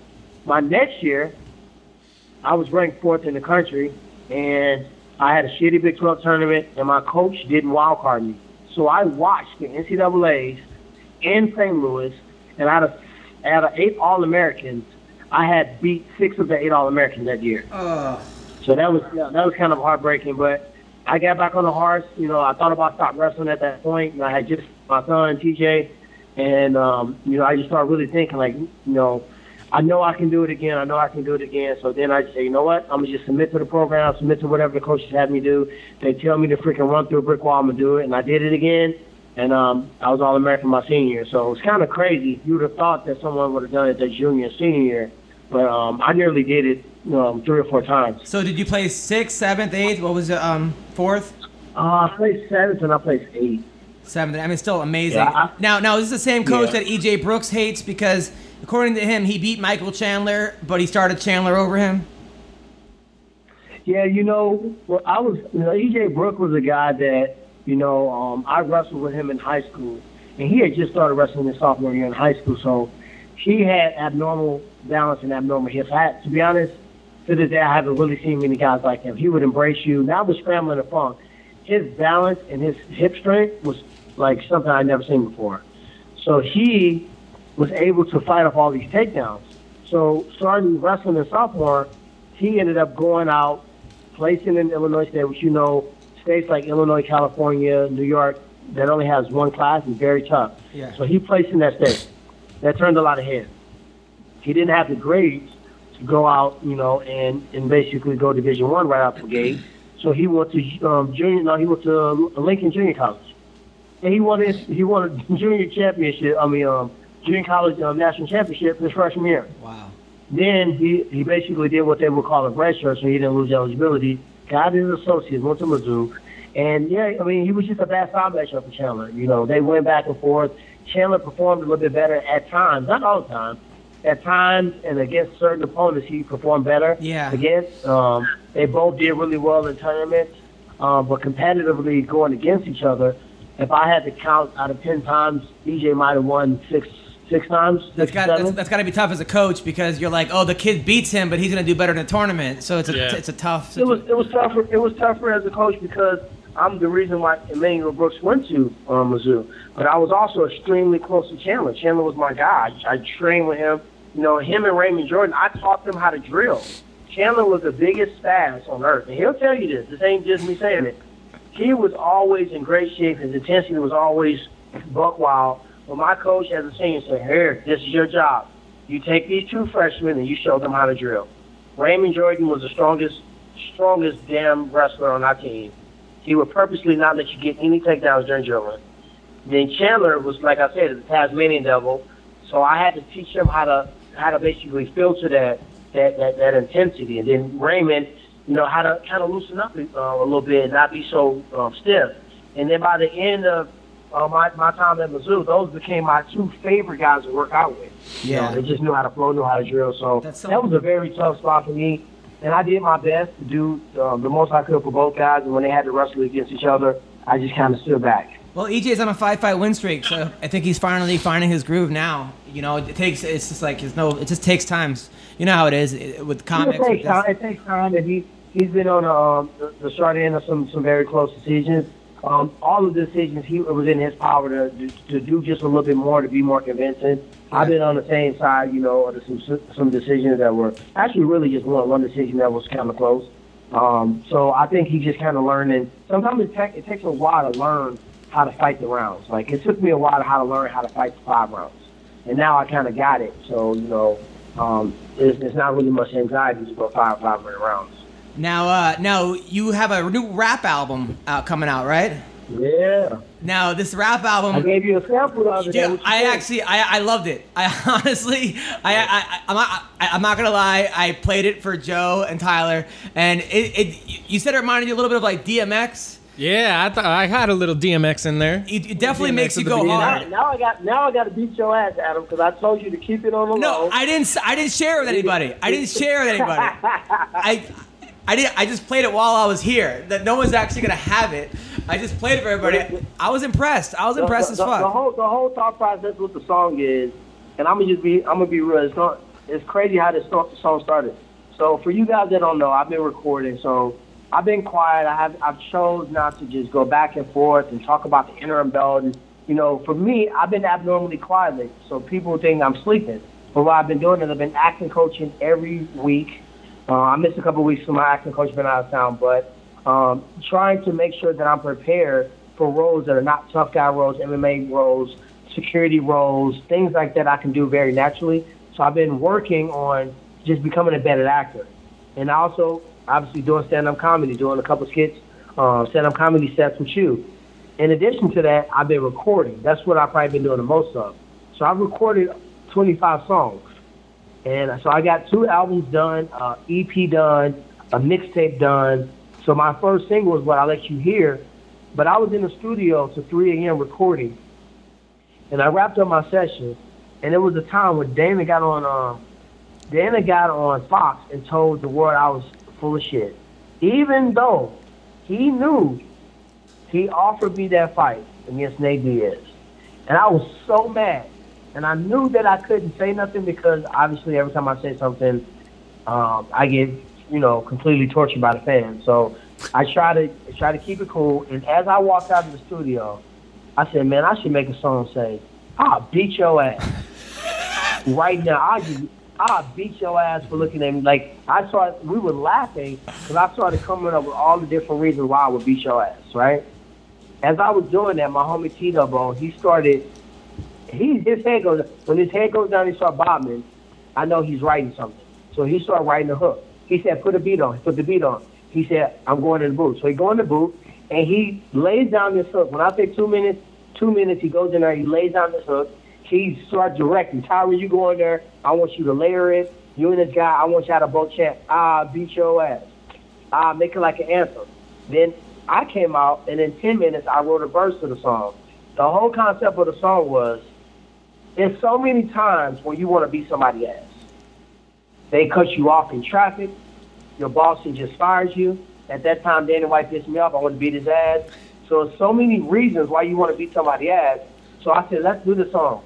When I thought of the song, I thought about tear the club up, whoop that trick, throw them bows, a kind of anthem song that can be international, that's not overly metaphorical, like the universe and the stars and line. You know what I mean? Yeah. Like not trying to get too big, just straight to the point. Ah, beat your ass because you got on the red shirt. Just, just blatant to the point. Right. So I did that. The beat was bananas. The hook was bananas. The lyrics was bananas. And who is really going to contest the fact that I will really beat your ass? Now, how'd you get Who Wiz? say that I won't do that? How how'd you get Wiz Khalifa to uh, rap on it? Well, you know, Wiz is a homie, and he he had been training martial arts, and um, you know, actually, I went to Ludacris first because when I heard the beat, I heard Ludacris. And what I'm starting to do is, as I listen to music and beats and sounds and concepts, I don't know why I'm like, damn, I heard Trey Songz on this, or I heard Ty Dolla Sign's on this, or I heard this guy on this, you know, on the song. So I I, I talked to Ludacris about it, and as you know, Ludacris is doing so, you know, he got the Fast franchise, he got Fear Factor, he's hosting the billboards, he's doing so many things, and traveling so much. At that time in his career, he wasn't in a music space like that. Yeah. Uh, I'm like, man, I just, I'm like, Luda, man, I just heard you on this beat, man. Old school Luda, word of mouth album, throw them bows, anthem, Ludacris. This song is gonna be bananas. So he said, you know what? Let me listen to it again. And he said, I'll do a song with you. When I find a beat or I find something that inspires me, that makes me say, you know what? I gotta do it. Then I'll jump on it. I said, cool. So it was the nicest no that I've ever received in my life. Okay. So I shot the beat to Wiz Khalifa. He said, this shit go hard. He said, I'm on it. The next day, I had the verse. That's awesome. Good for you. I honestly think Yeah. I honestly can see you walking out to it. I could, I could totally. And speaking Oh, of, you, you will see me walking out to it. 100%. You might even see Wiz Khalifa walking out with me to it. now, it, now, how do you? I know a lot of people are gonna say, "Well, Tyron, you're doing comedy, you're acting, you're rapping. What about? Are, are you getting too distracted? What's what's gonna be your response to that? I mean, if they wanted me to just lay and sulk in my sorrow after the surgery and, and not do anything, and I couldn't compete and I couldn't fight, uh, a businessman and entrepreneur, he finds other avenues. He finds ways to utilize his platform, utilize his business mind to, to grow as a, a brand. Overall, I'm an artist. Whether it's mixed martial artist or recording artist, or if it's a comedian, actor, like God created me to, to be in the arts. So rap is culture. I'm a part of the culture. I live the culture. I came from the culture. It's the reason why I'm the fighter that I am today. So I surrounded myself around, you know, other athletes outside of the MMA. I really don't hang out with MMA people, to be honest. I don't. No, I was You know what I actually mean? I was actually Like, thinking about that. I'm like, you know what? It He's might not. be an actor, it might be a recording artist, it might be football players, it might be, you know, just different people that I vibe with because they are the very best at what they do. Their minds are, I mean, if you hang out with people that are extremely successful, they're really going to be wired close to the same way. So, you know, I was already cool with Wiz, I was cool with Ludacris, I was cool with Floyd, I was cool with, you know, Devonta Freeman, all these different people. But then I'm like, I've been trying to capture a, a fan base. Conor captured Ireland, and he made everybody love him and hate him. And he really grabbed so many people. You know what I mean? Floyd did the same thing. He he had the barbershop fans. He had the people that wanted to see him lose and get knocked out. He's too cocky. He had the people that loved the flamboyantness and they wanted to ride and get behind them. But nobody was indifferent. So my thought process is no fight on the roster could better grab the urban market than I could. Growing up in Ferguson, you know I mean, family of 13, came from the bottom. Nobody can grab that market better. I can relate to them. I'm really still existing in that realm. So I said, you know what? Instead of me participating and being around it, I'm going to enter into that lane. I'm going to penetrate that lane and I'm going to actually go in there and I'm going to try to find success. The same mentality I have as a world champion fighter, I'm going to push that into um, music. And I knew how much time it was going to take for me to get ready to fight. So what I did was I went ham. I'm talking about when I got done putting my kids down at 10, from 10 to 5 a.m., I was in the studio, 5 a.m. to 6 a.m. Maybe I stuck a nap in, maybe I didn't. We had a crazy session that ended at 6, I went right back to the crib, took them to school, did my physical therapy, did my strength and conditioning, did my boxing coaching, picked them back up, fed them, did their homework, took them to wrestling practice, took them to soccer practice, dinner, showers, put them in bed, and I repeated it. Then after I did that for two or three days, it was time for me to fly out to LA, doing TMZ, doing UFC on Fox, doing acting coaching, or whatever I had to do. So then it became a vicious cycle, and then we named ourselves Team No Sleep. I didn't sleep. it was months where I maybe got 30, 40 minutes of sleep or no sleep or three days straight without no sleep.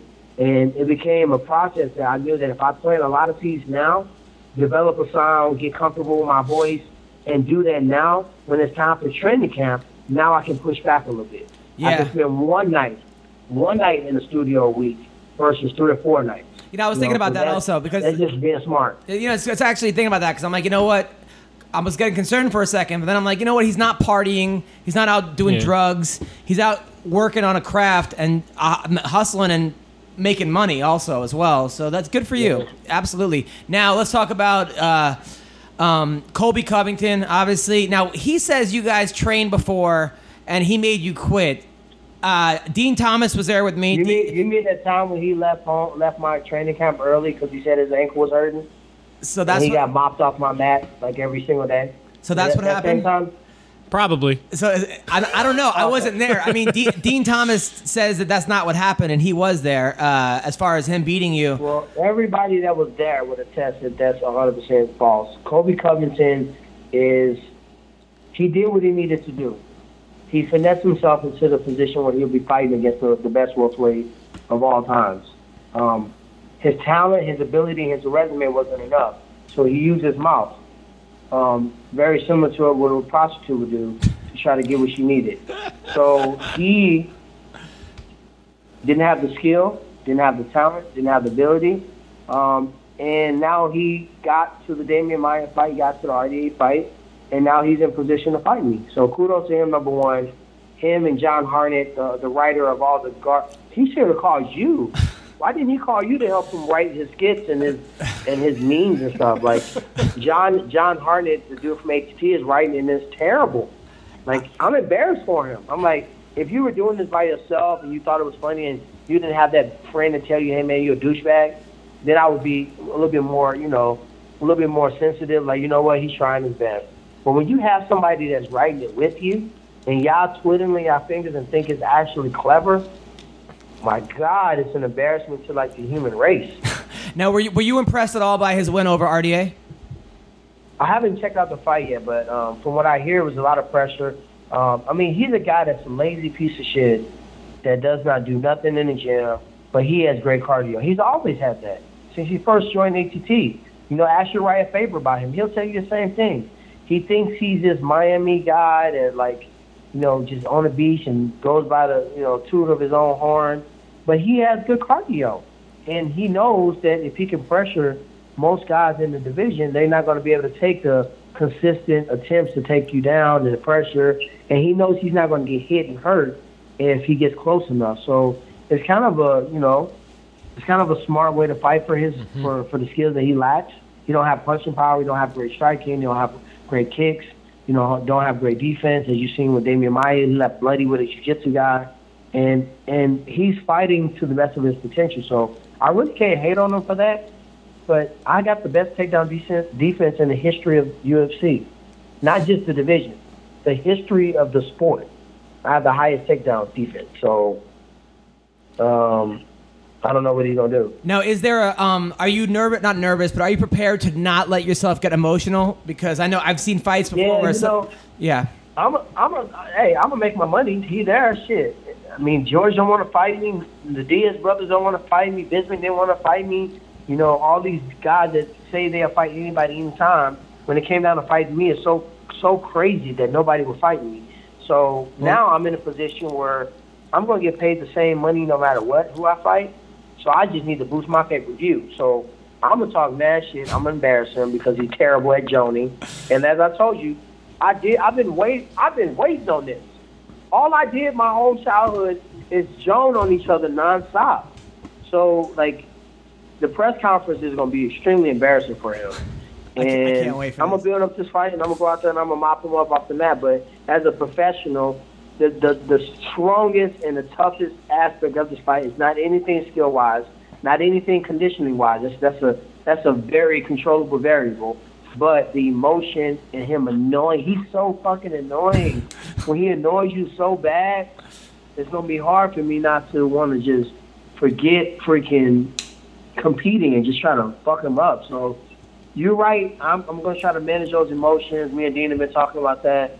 and um, that's that's pretty much gonna be my focus. Yeah, I was thinking if I was if I was your co- if I was his coach, I would say try to grind him out, grind him out. If I was your coach, I would say don't headhunt and try to take his fucking head off because you might, you know, just you because you can grind him out just as well as he can. You know, Yeah. Uh, you're wrestling.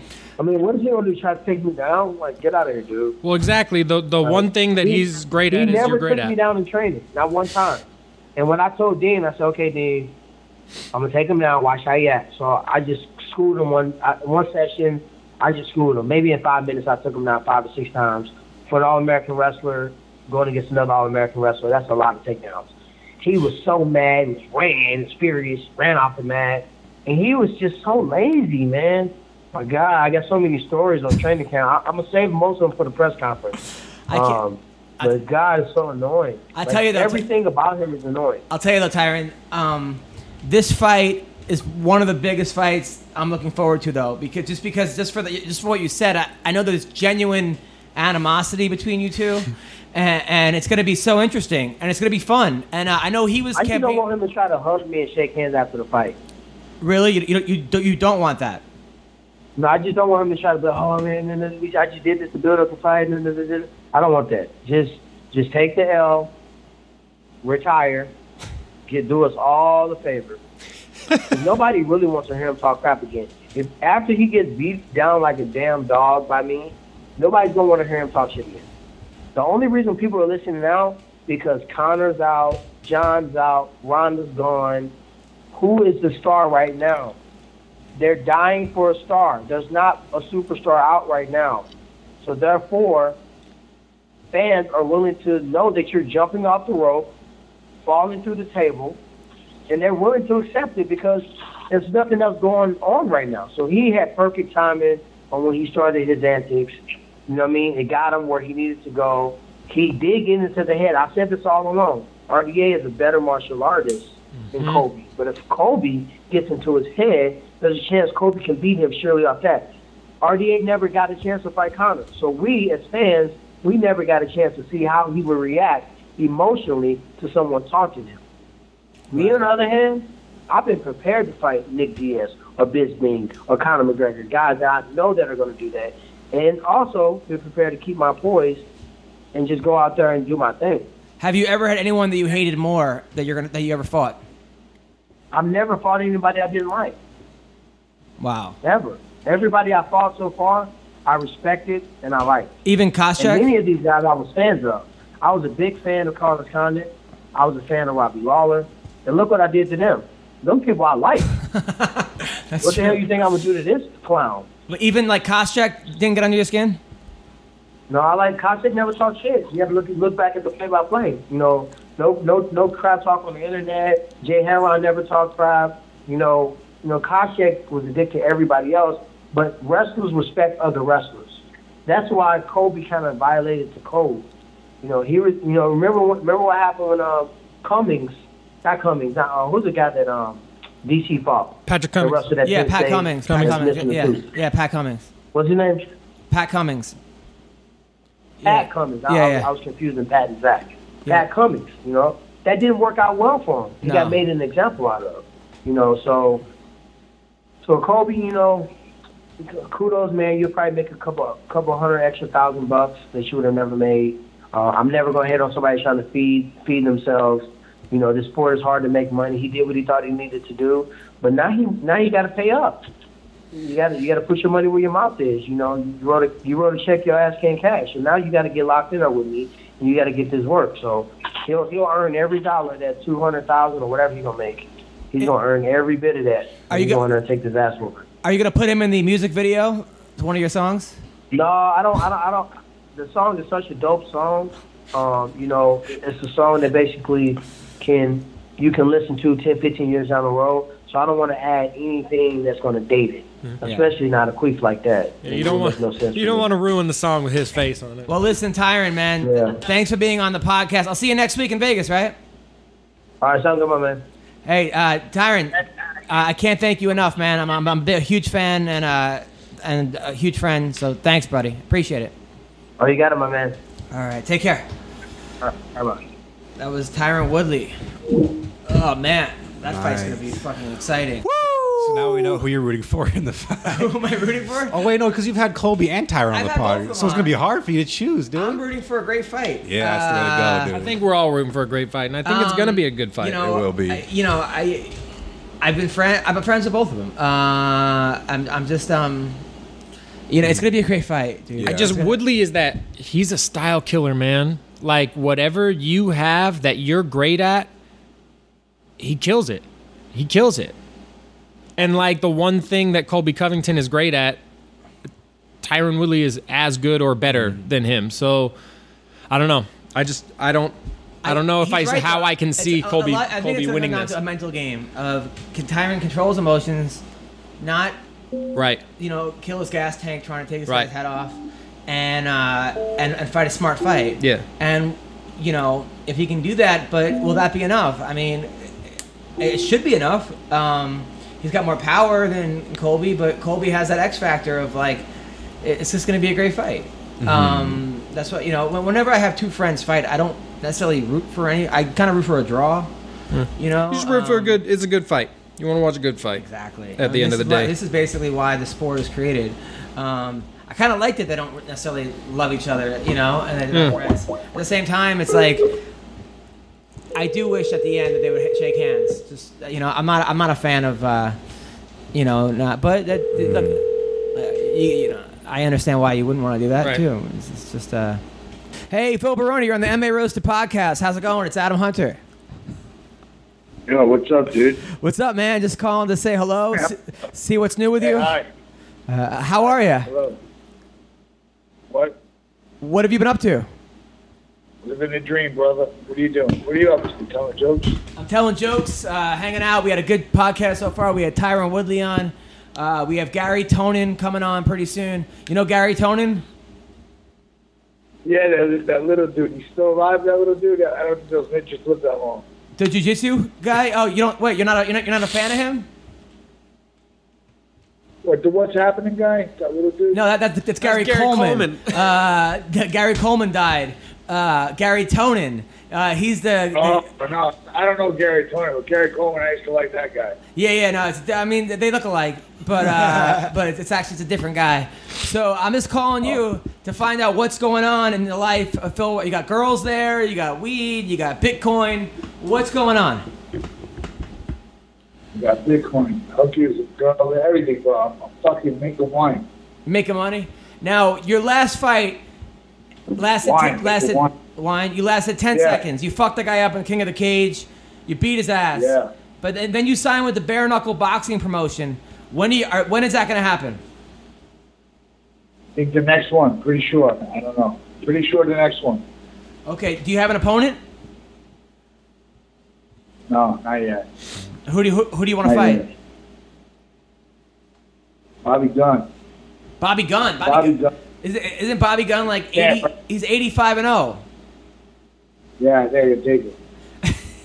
But you've never had a bare knuckle. You've never had a bare knuckle. fuck- I had a million bare knuckle fights. That, that, that's how I started fighting. Come on, you know that. Yeah, but but these are sanctioned. He's had sanctioned bare knuckle fights, not just beating up guys in, in uh, Long Beach and Freeport uh, behind the fucking 7-Eleven. I mean, these are actually Behind the bagel shop, behind the bagel shop. Same shit, same shit. behind. Got behind hands that you don't. I mean, you had fights in Massapequa at like the park. At like I'm not the shit out of Bobby Gunn, bro. Come on, be serious. I'll kill that. you honestly think you could, even though he's 90 and 0 in uh, bare knuckle boxing? Yeah. He's All had right. ten fights since his call started. All right, good. You beat me? What? Who are you there with? Who said that? Who- Uh, I got, I got? I got Ween Dog and Tyler Smith here. Uh, Tyler Smith is a brown belt in jiu-jitsu, uh, and Ween Dog is a, a, a blue belt. Is there some badass grapplers here? What what belt are you? Black belt. What belt? Black belt. You're a black belt. What do you think? What the fuck are you talking about? Well, I thought you were. I, I, I, I know that I'm you're. a two-time All-American fucking wrestler. I'm a black belt. I was black. My belt's black as the con. Tapped and smashing, banging ass dudes. I played for lessons my whole life. About? Well, how come when you fought that guy AJ? What's that guy AJ? Who's the guy that you did? Yeah. How come you went him and, and like overtime? They had you start in an arm bar, and you said Yeah, I were- whooped him. I whooped him. I whooped that guy. Threw him around. Inside out, tripped him from a Russian. Lateral dropped him. I, he was a fish. Hit him with a double leg across the whole mat. He, he sucked. Yeah, but then you said you never did an armbar in your whole life. And I never did armbar before. Well, then how, how can you be a black belt and not know what an armbar is? Fuck armbar. I'm not communist. I'm American. What, what, what, what do armbars have to do with communism?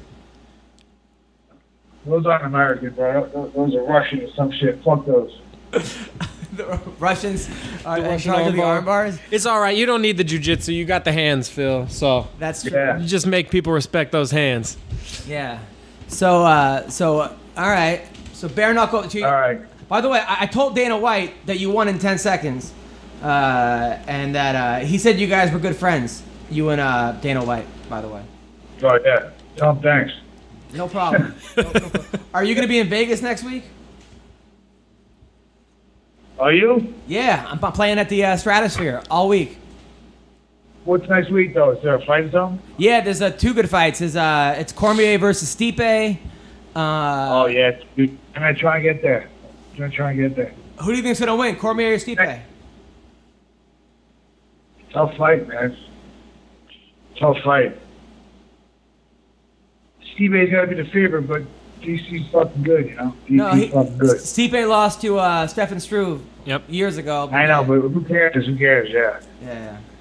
Uh, what, what about what, what about Max Holloway or Brian Ortega? Like Max. Yeah, me too. But Ortega's never lost, and he's a fucking badass. Yeah, but still, uh, I like Max better. Ma- Max is tough. Okay.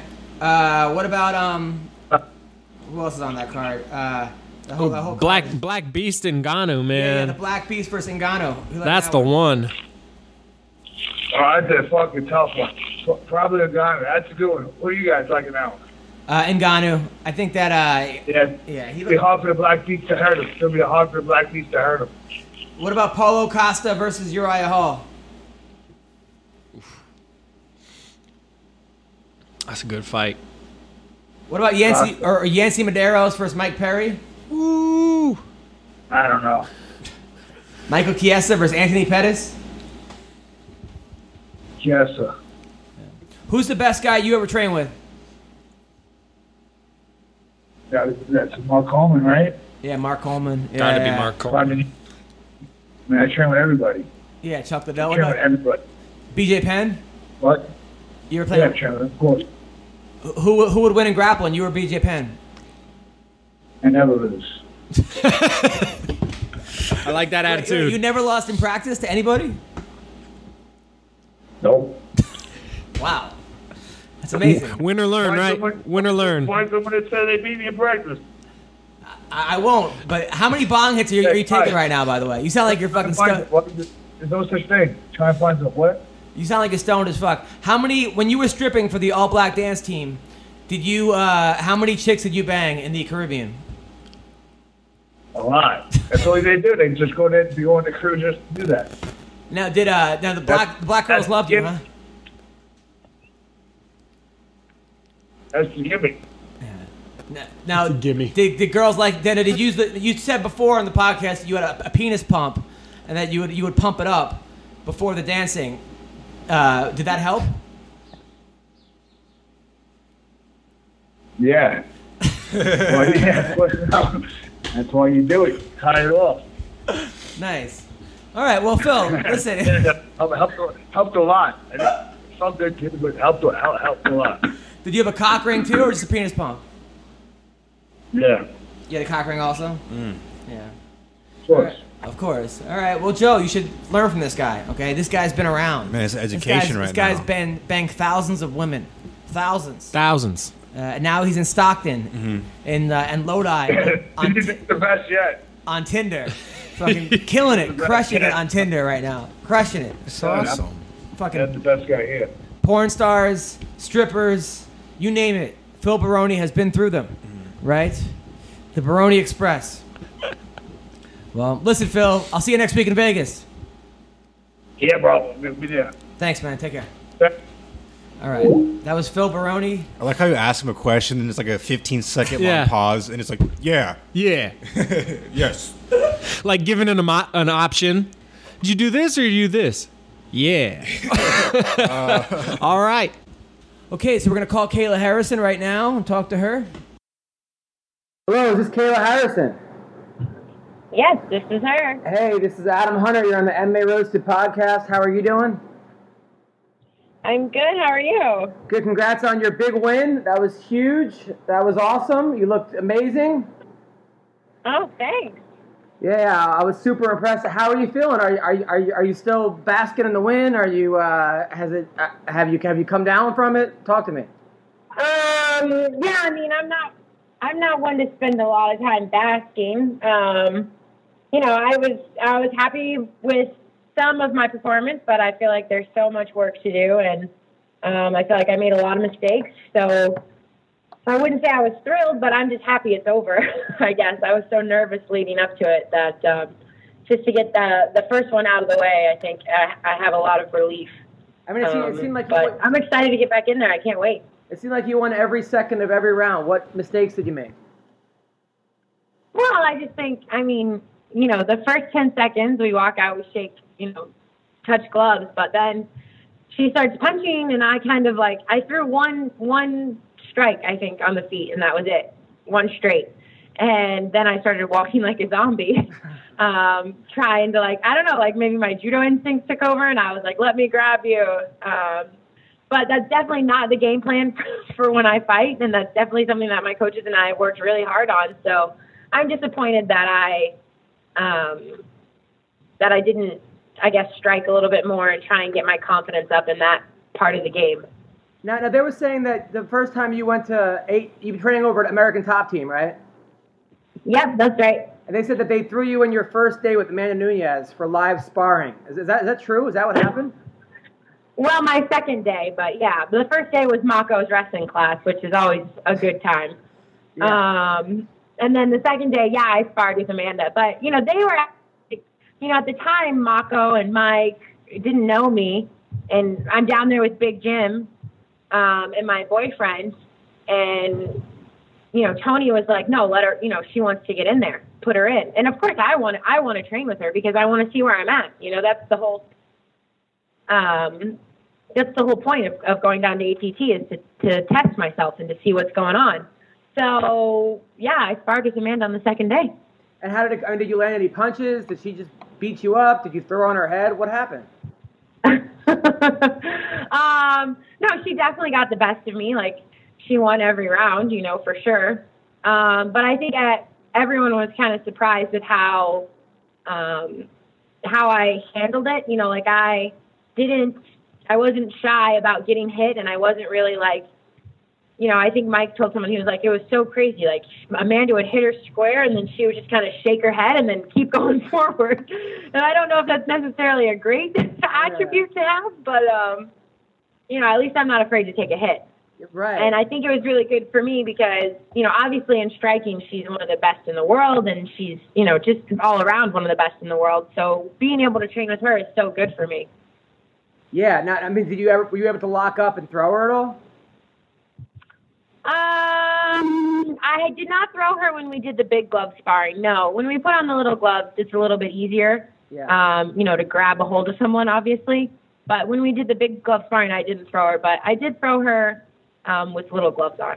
Wow. Now you grew up. I was I was you know researching you. I, I didn't wasn't really that familiar with you with your story or what you've been through. But Yeah. So you grew Yep. up. You grew up in Ohio. Yeah, that's where I'm at right now, actually. Now were, were you a popular kid? Did you? I mean, now your your mom was your mom was a black belt in judo. So did she right away put you in a gi at like age three? She's like, you're doing judo. No, so my mom actually, um, she took judo as like a self-defense course when she was in college, and then she just kind of stuck with it and got her black belt eventually. Um, and the story goes that when I was young, I saw like a karate commercial or something on TV, and I started like running around the house like breaking shit and like kicking stuff and like jumping all over everything, and I was driving my mom nuts. So she was like, okay, we'll, we got to take you to do some martial arts. But she didn't want, you know, she knew how good judo was for self defense. So she took me to the local dojo, and that was, you know, I was six years old, and that was kind of it. From that moment on, I was hooked. You know, like I loved everything about it. I loved the bowing, and I loved learning how to fall, and I loved throwing boys around, and like that was it. I pretty much, I think I did like one more year of t-ball and one more year of dance, and then by the time I was like seven years old, I did nothing but judo.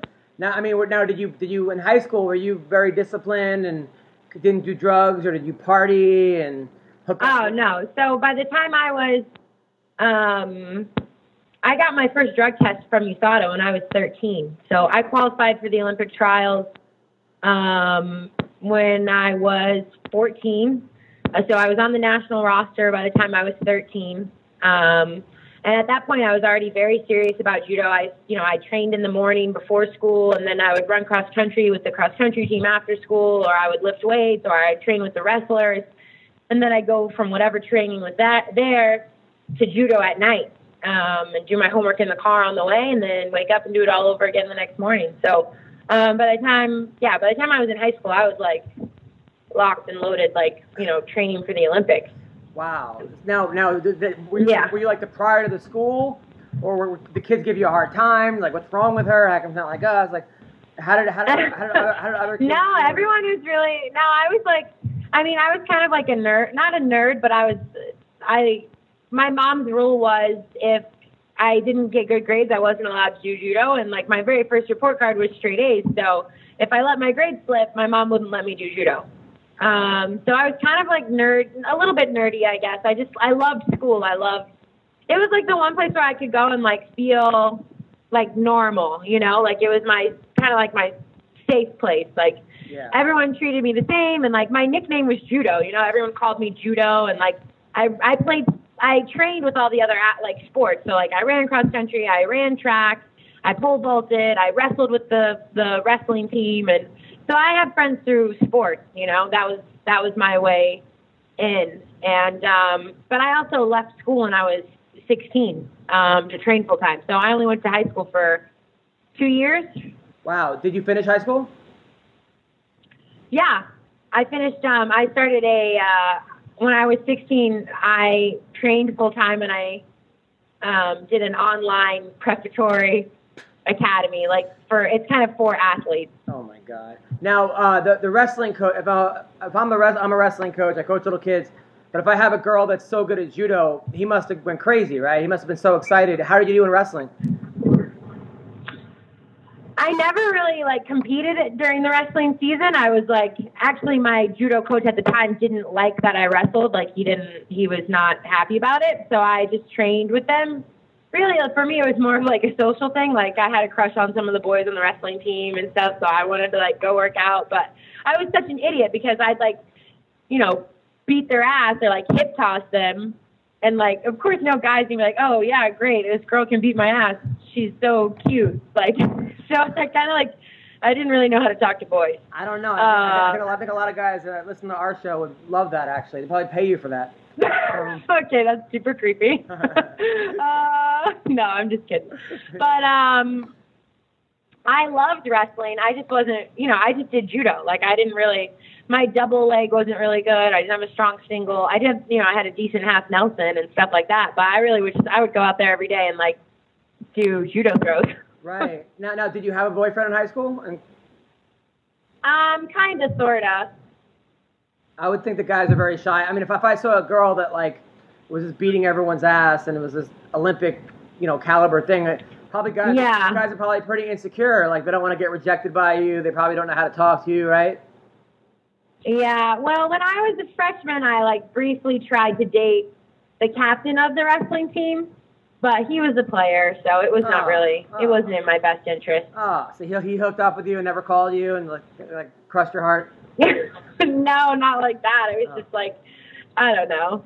He would be like, I didn't know he had like a girlfriend, but he would like invite me to go out to Oh. the movies, and then you, you, you were and then like side I went to.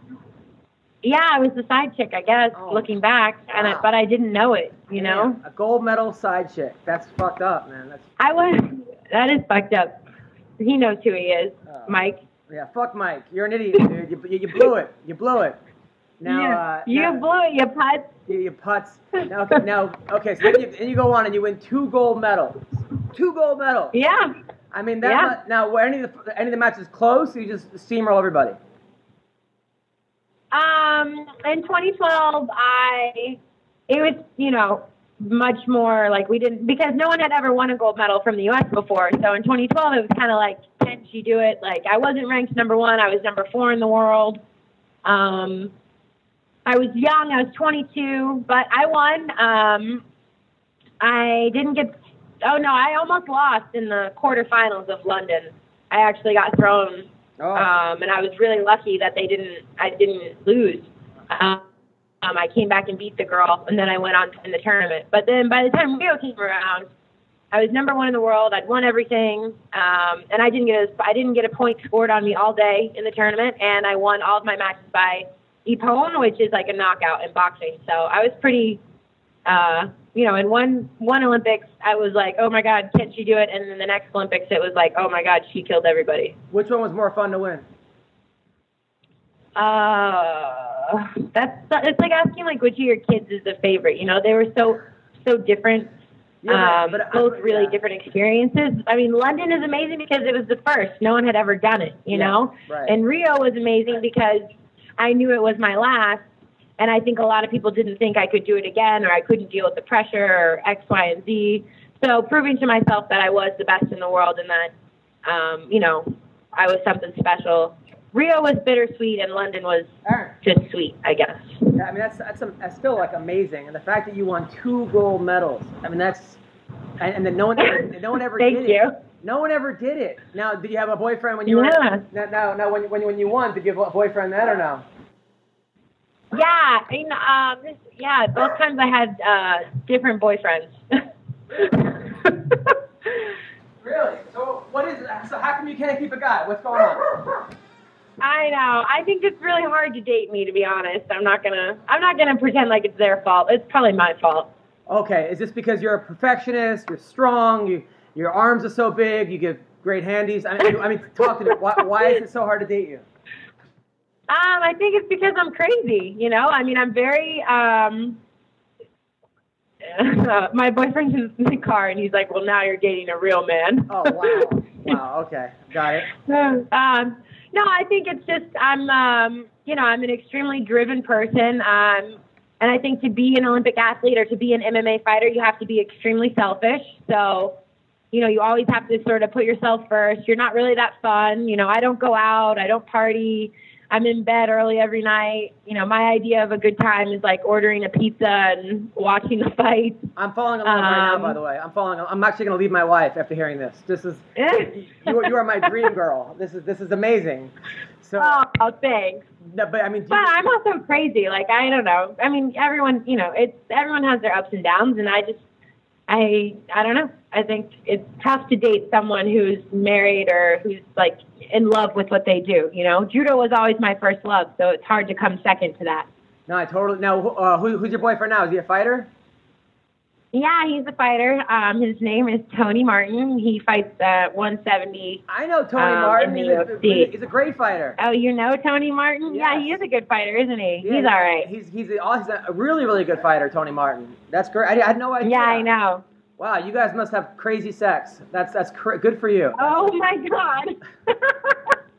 Uh, yeah, he told me you're really funny. Oh, I thank you. follow you on Twitter and like I see all of your tweets and I think they're hilarious, but I haven't actually like Oh, no seen any worries. your stand up That- or anything. So I don't know if you're super funny or not, but he said you are. Oh, thank you. Are you um? How long are you? in He's the together? he's the reason that I decided to come on the show Oh, with you. no, Tony, thank you. Uh, uh, tell Tony when, uh, when when Tony wins a couple more fights, he'll, he'll be he'll be on the show too. Now, um, yeah, for sure. Now, You think Colby Covington talks shit? You should hear Tony Martin. now, yeah, no. Let's put it that way. Now, wh- how are you dealing with the whole Colby Covington, Tyron Woodley feud? Because I know they're both American top team. Whose side are you on? Yeah. um, I mean, I'm so new to the team. I don't really know like about the beast that well, Right. and I really don't care. You know, like it's not my business. Uh, and may the best fighter win. Uh, There you go. That's I, I'm I'm friends with both of them. I feel the same way. I can't wait for the fight though. The fight's gonna be awesome. The actual fight is gonna. Be I think it, I think it's going to be pretty good. Yeah, I think it is. it, it's going to be incredible. Now, now you're you're interesting because you're 155, and right away everybody's like mentioning Cyborg to you, like Cyborg. I'm like, I know. Chick's had one fight. Cyborg has been. I know. I mean, is that annoying for you? Are you like, let me let me get a couple more wins first?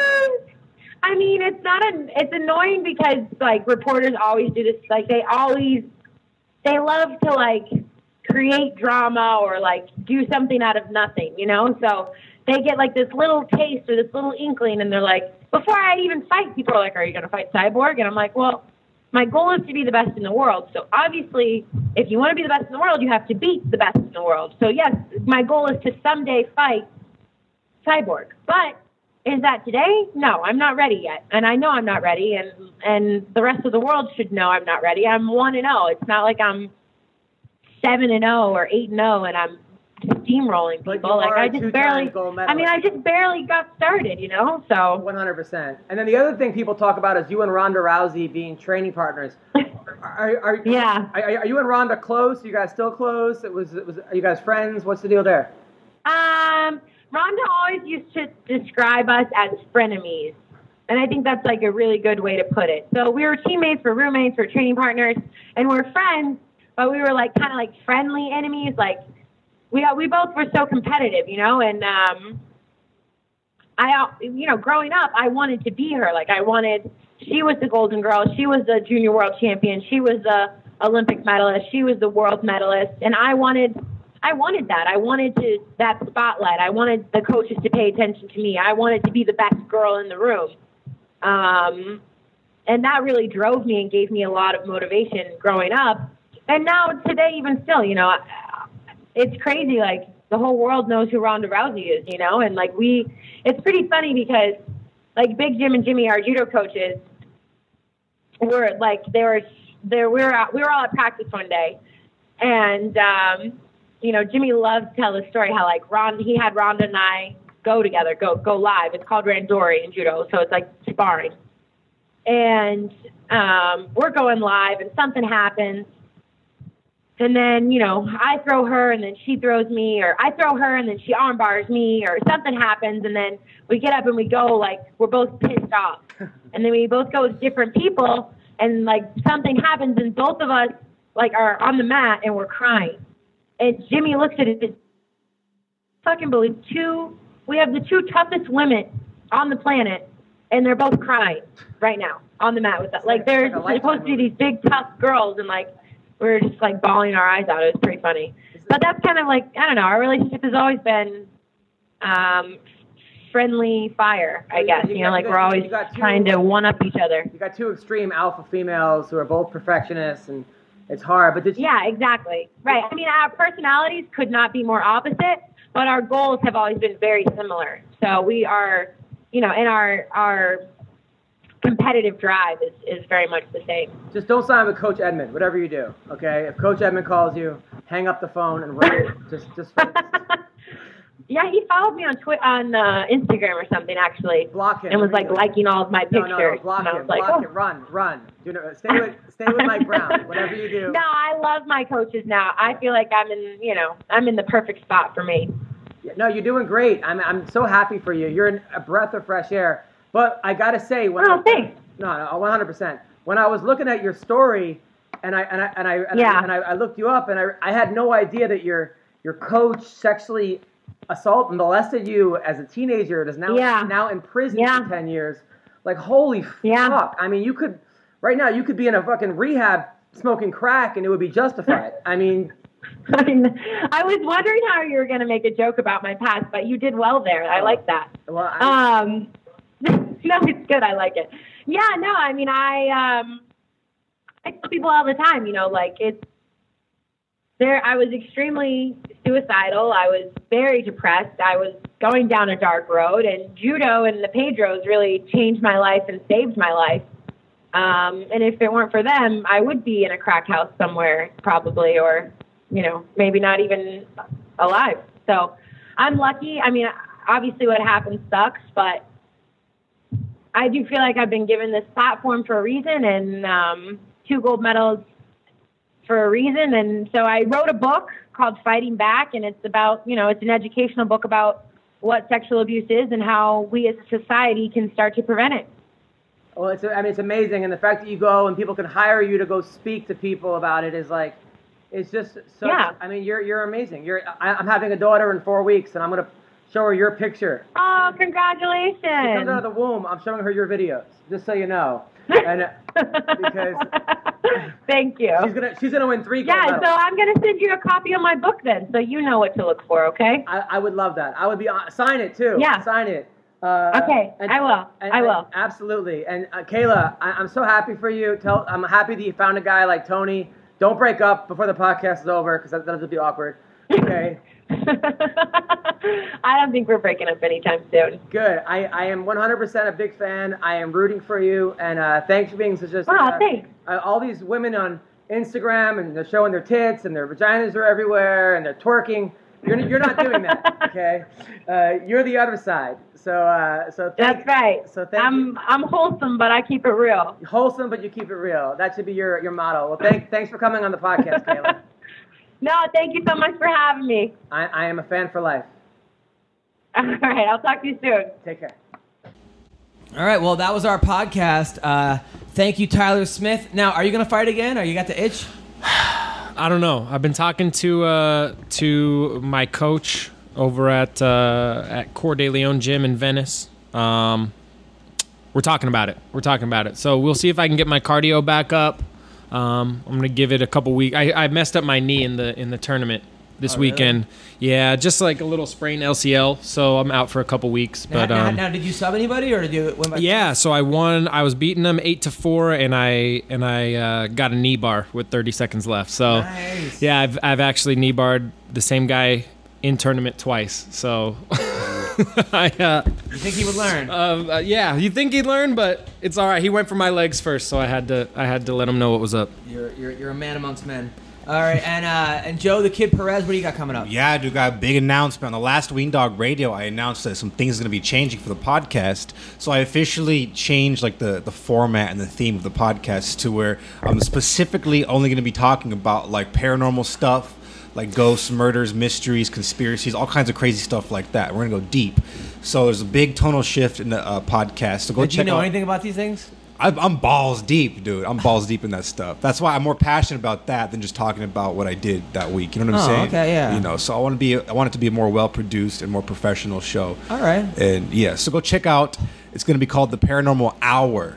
With You're, you're a paranormal person. so I am very paranormal. good. Alright. Yeah, dude. I, I like it. And Yeah. uh, and then what do you got coming up? Where can people follow you, by the way, Tyler?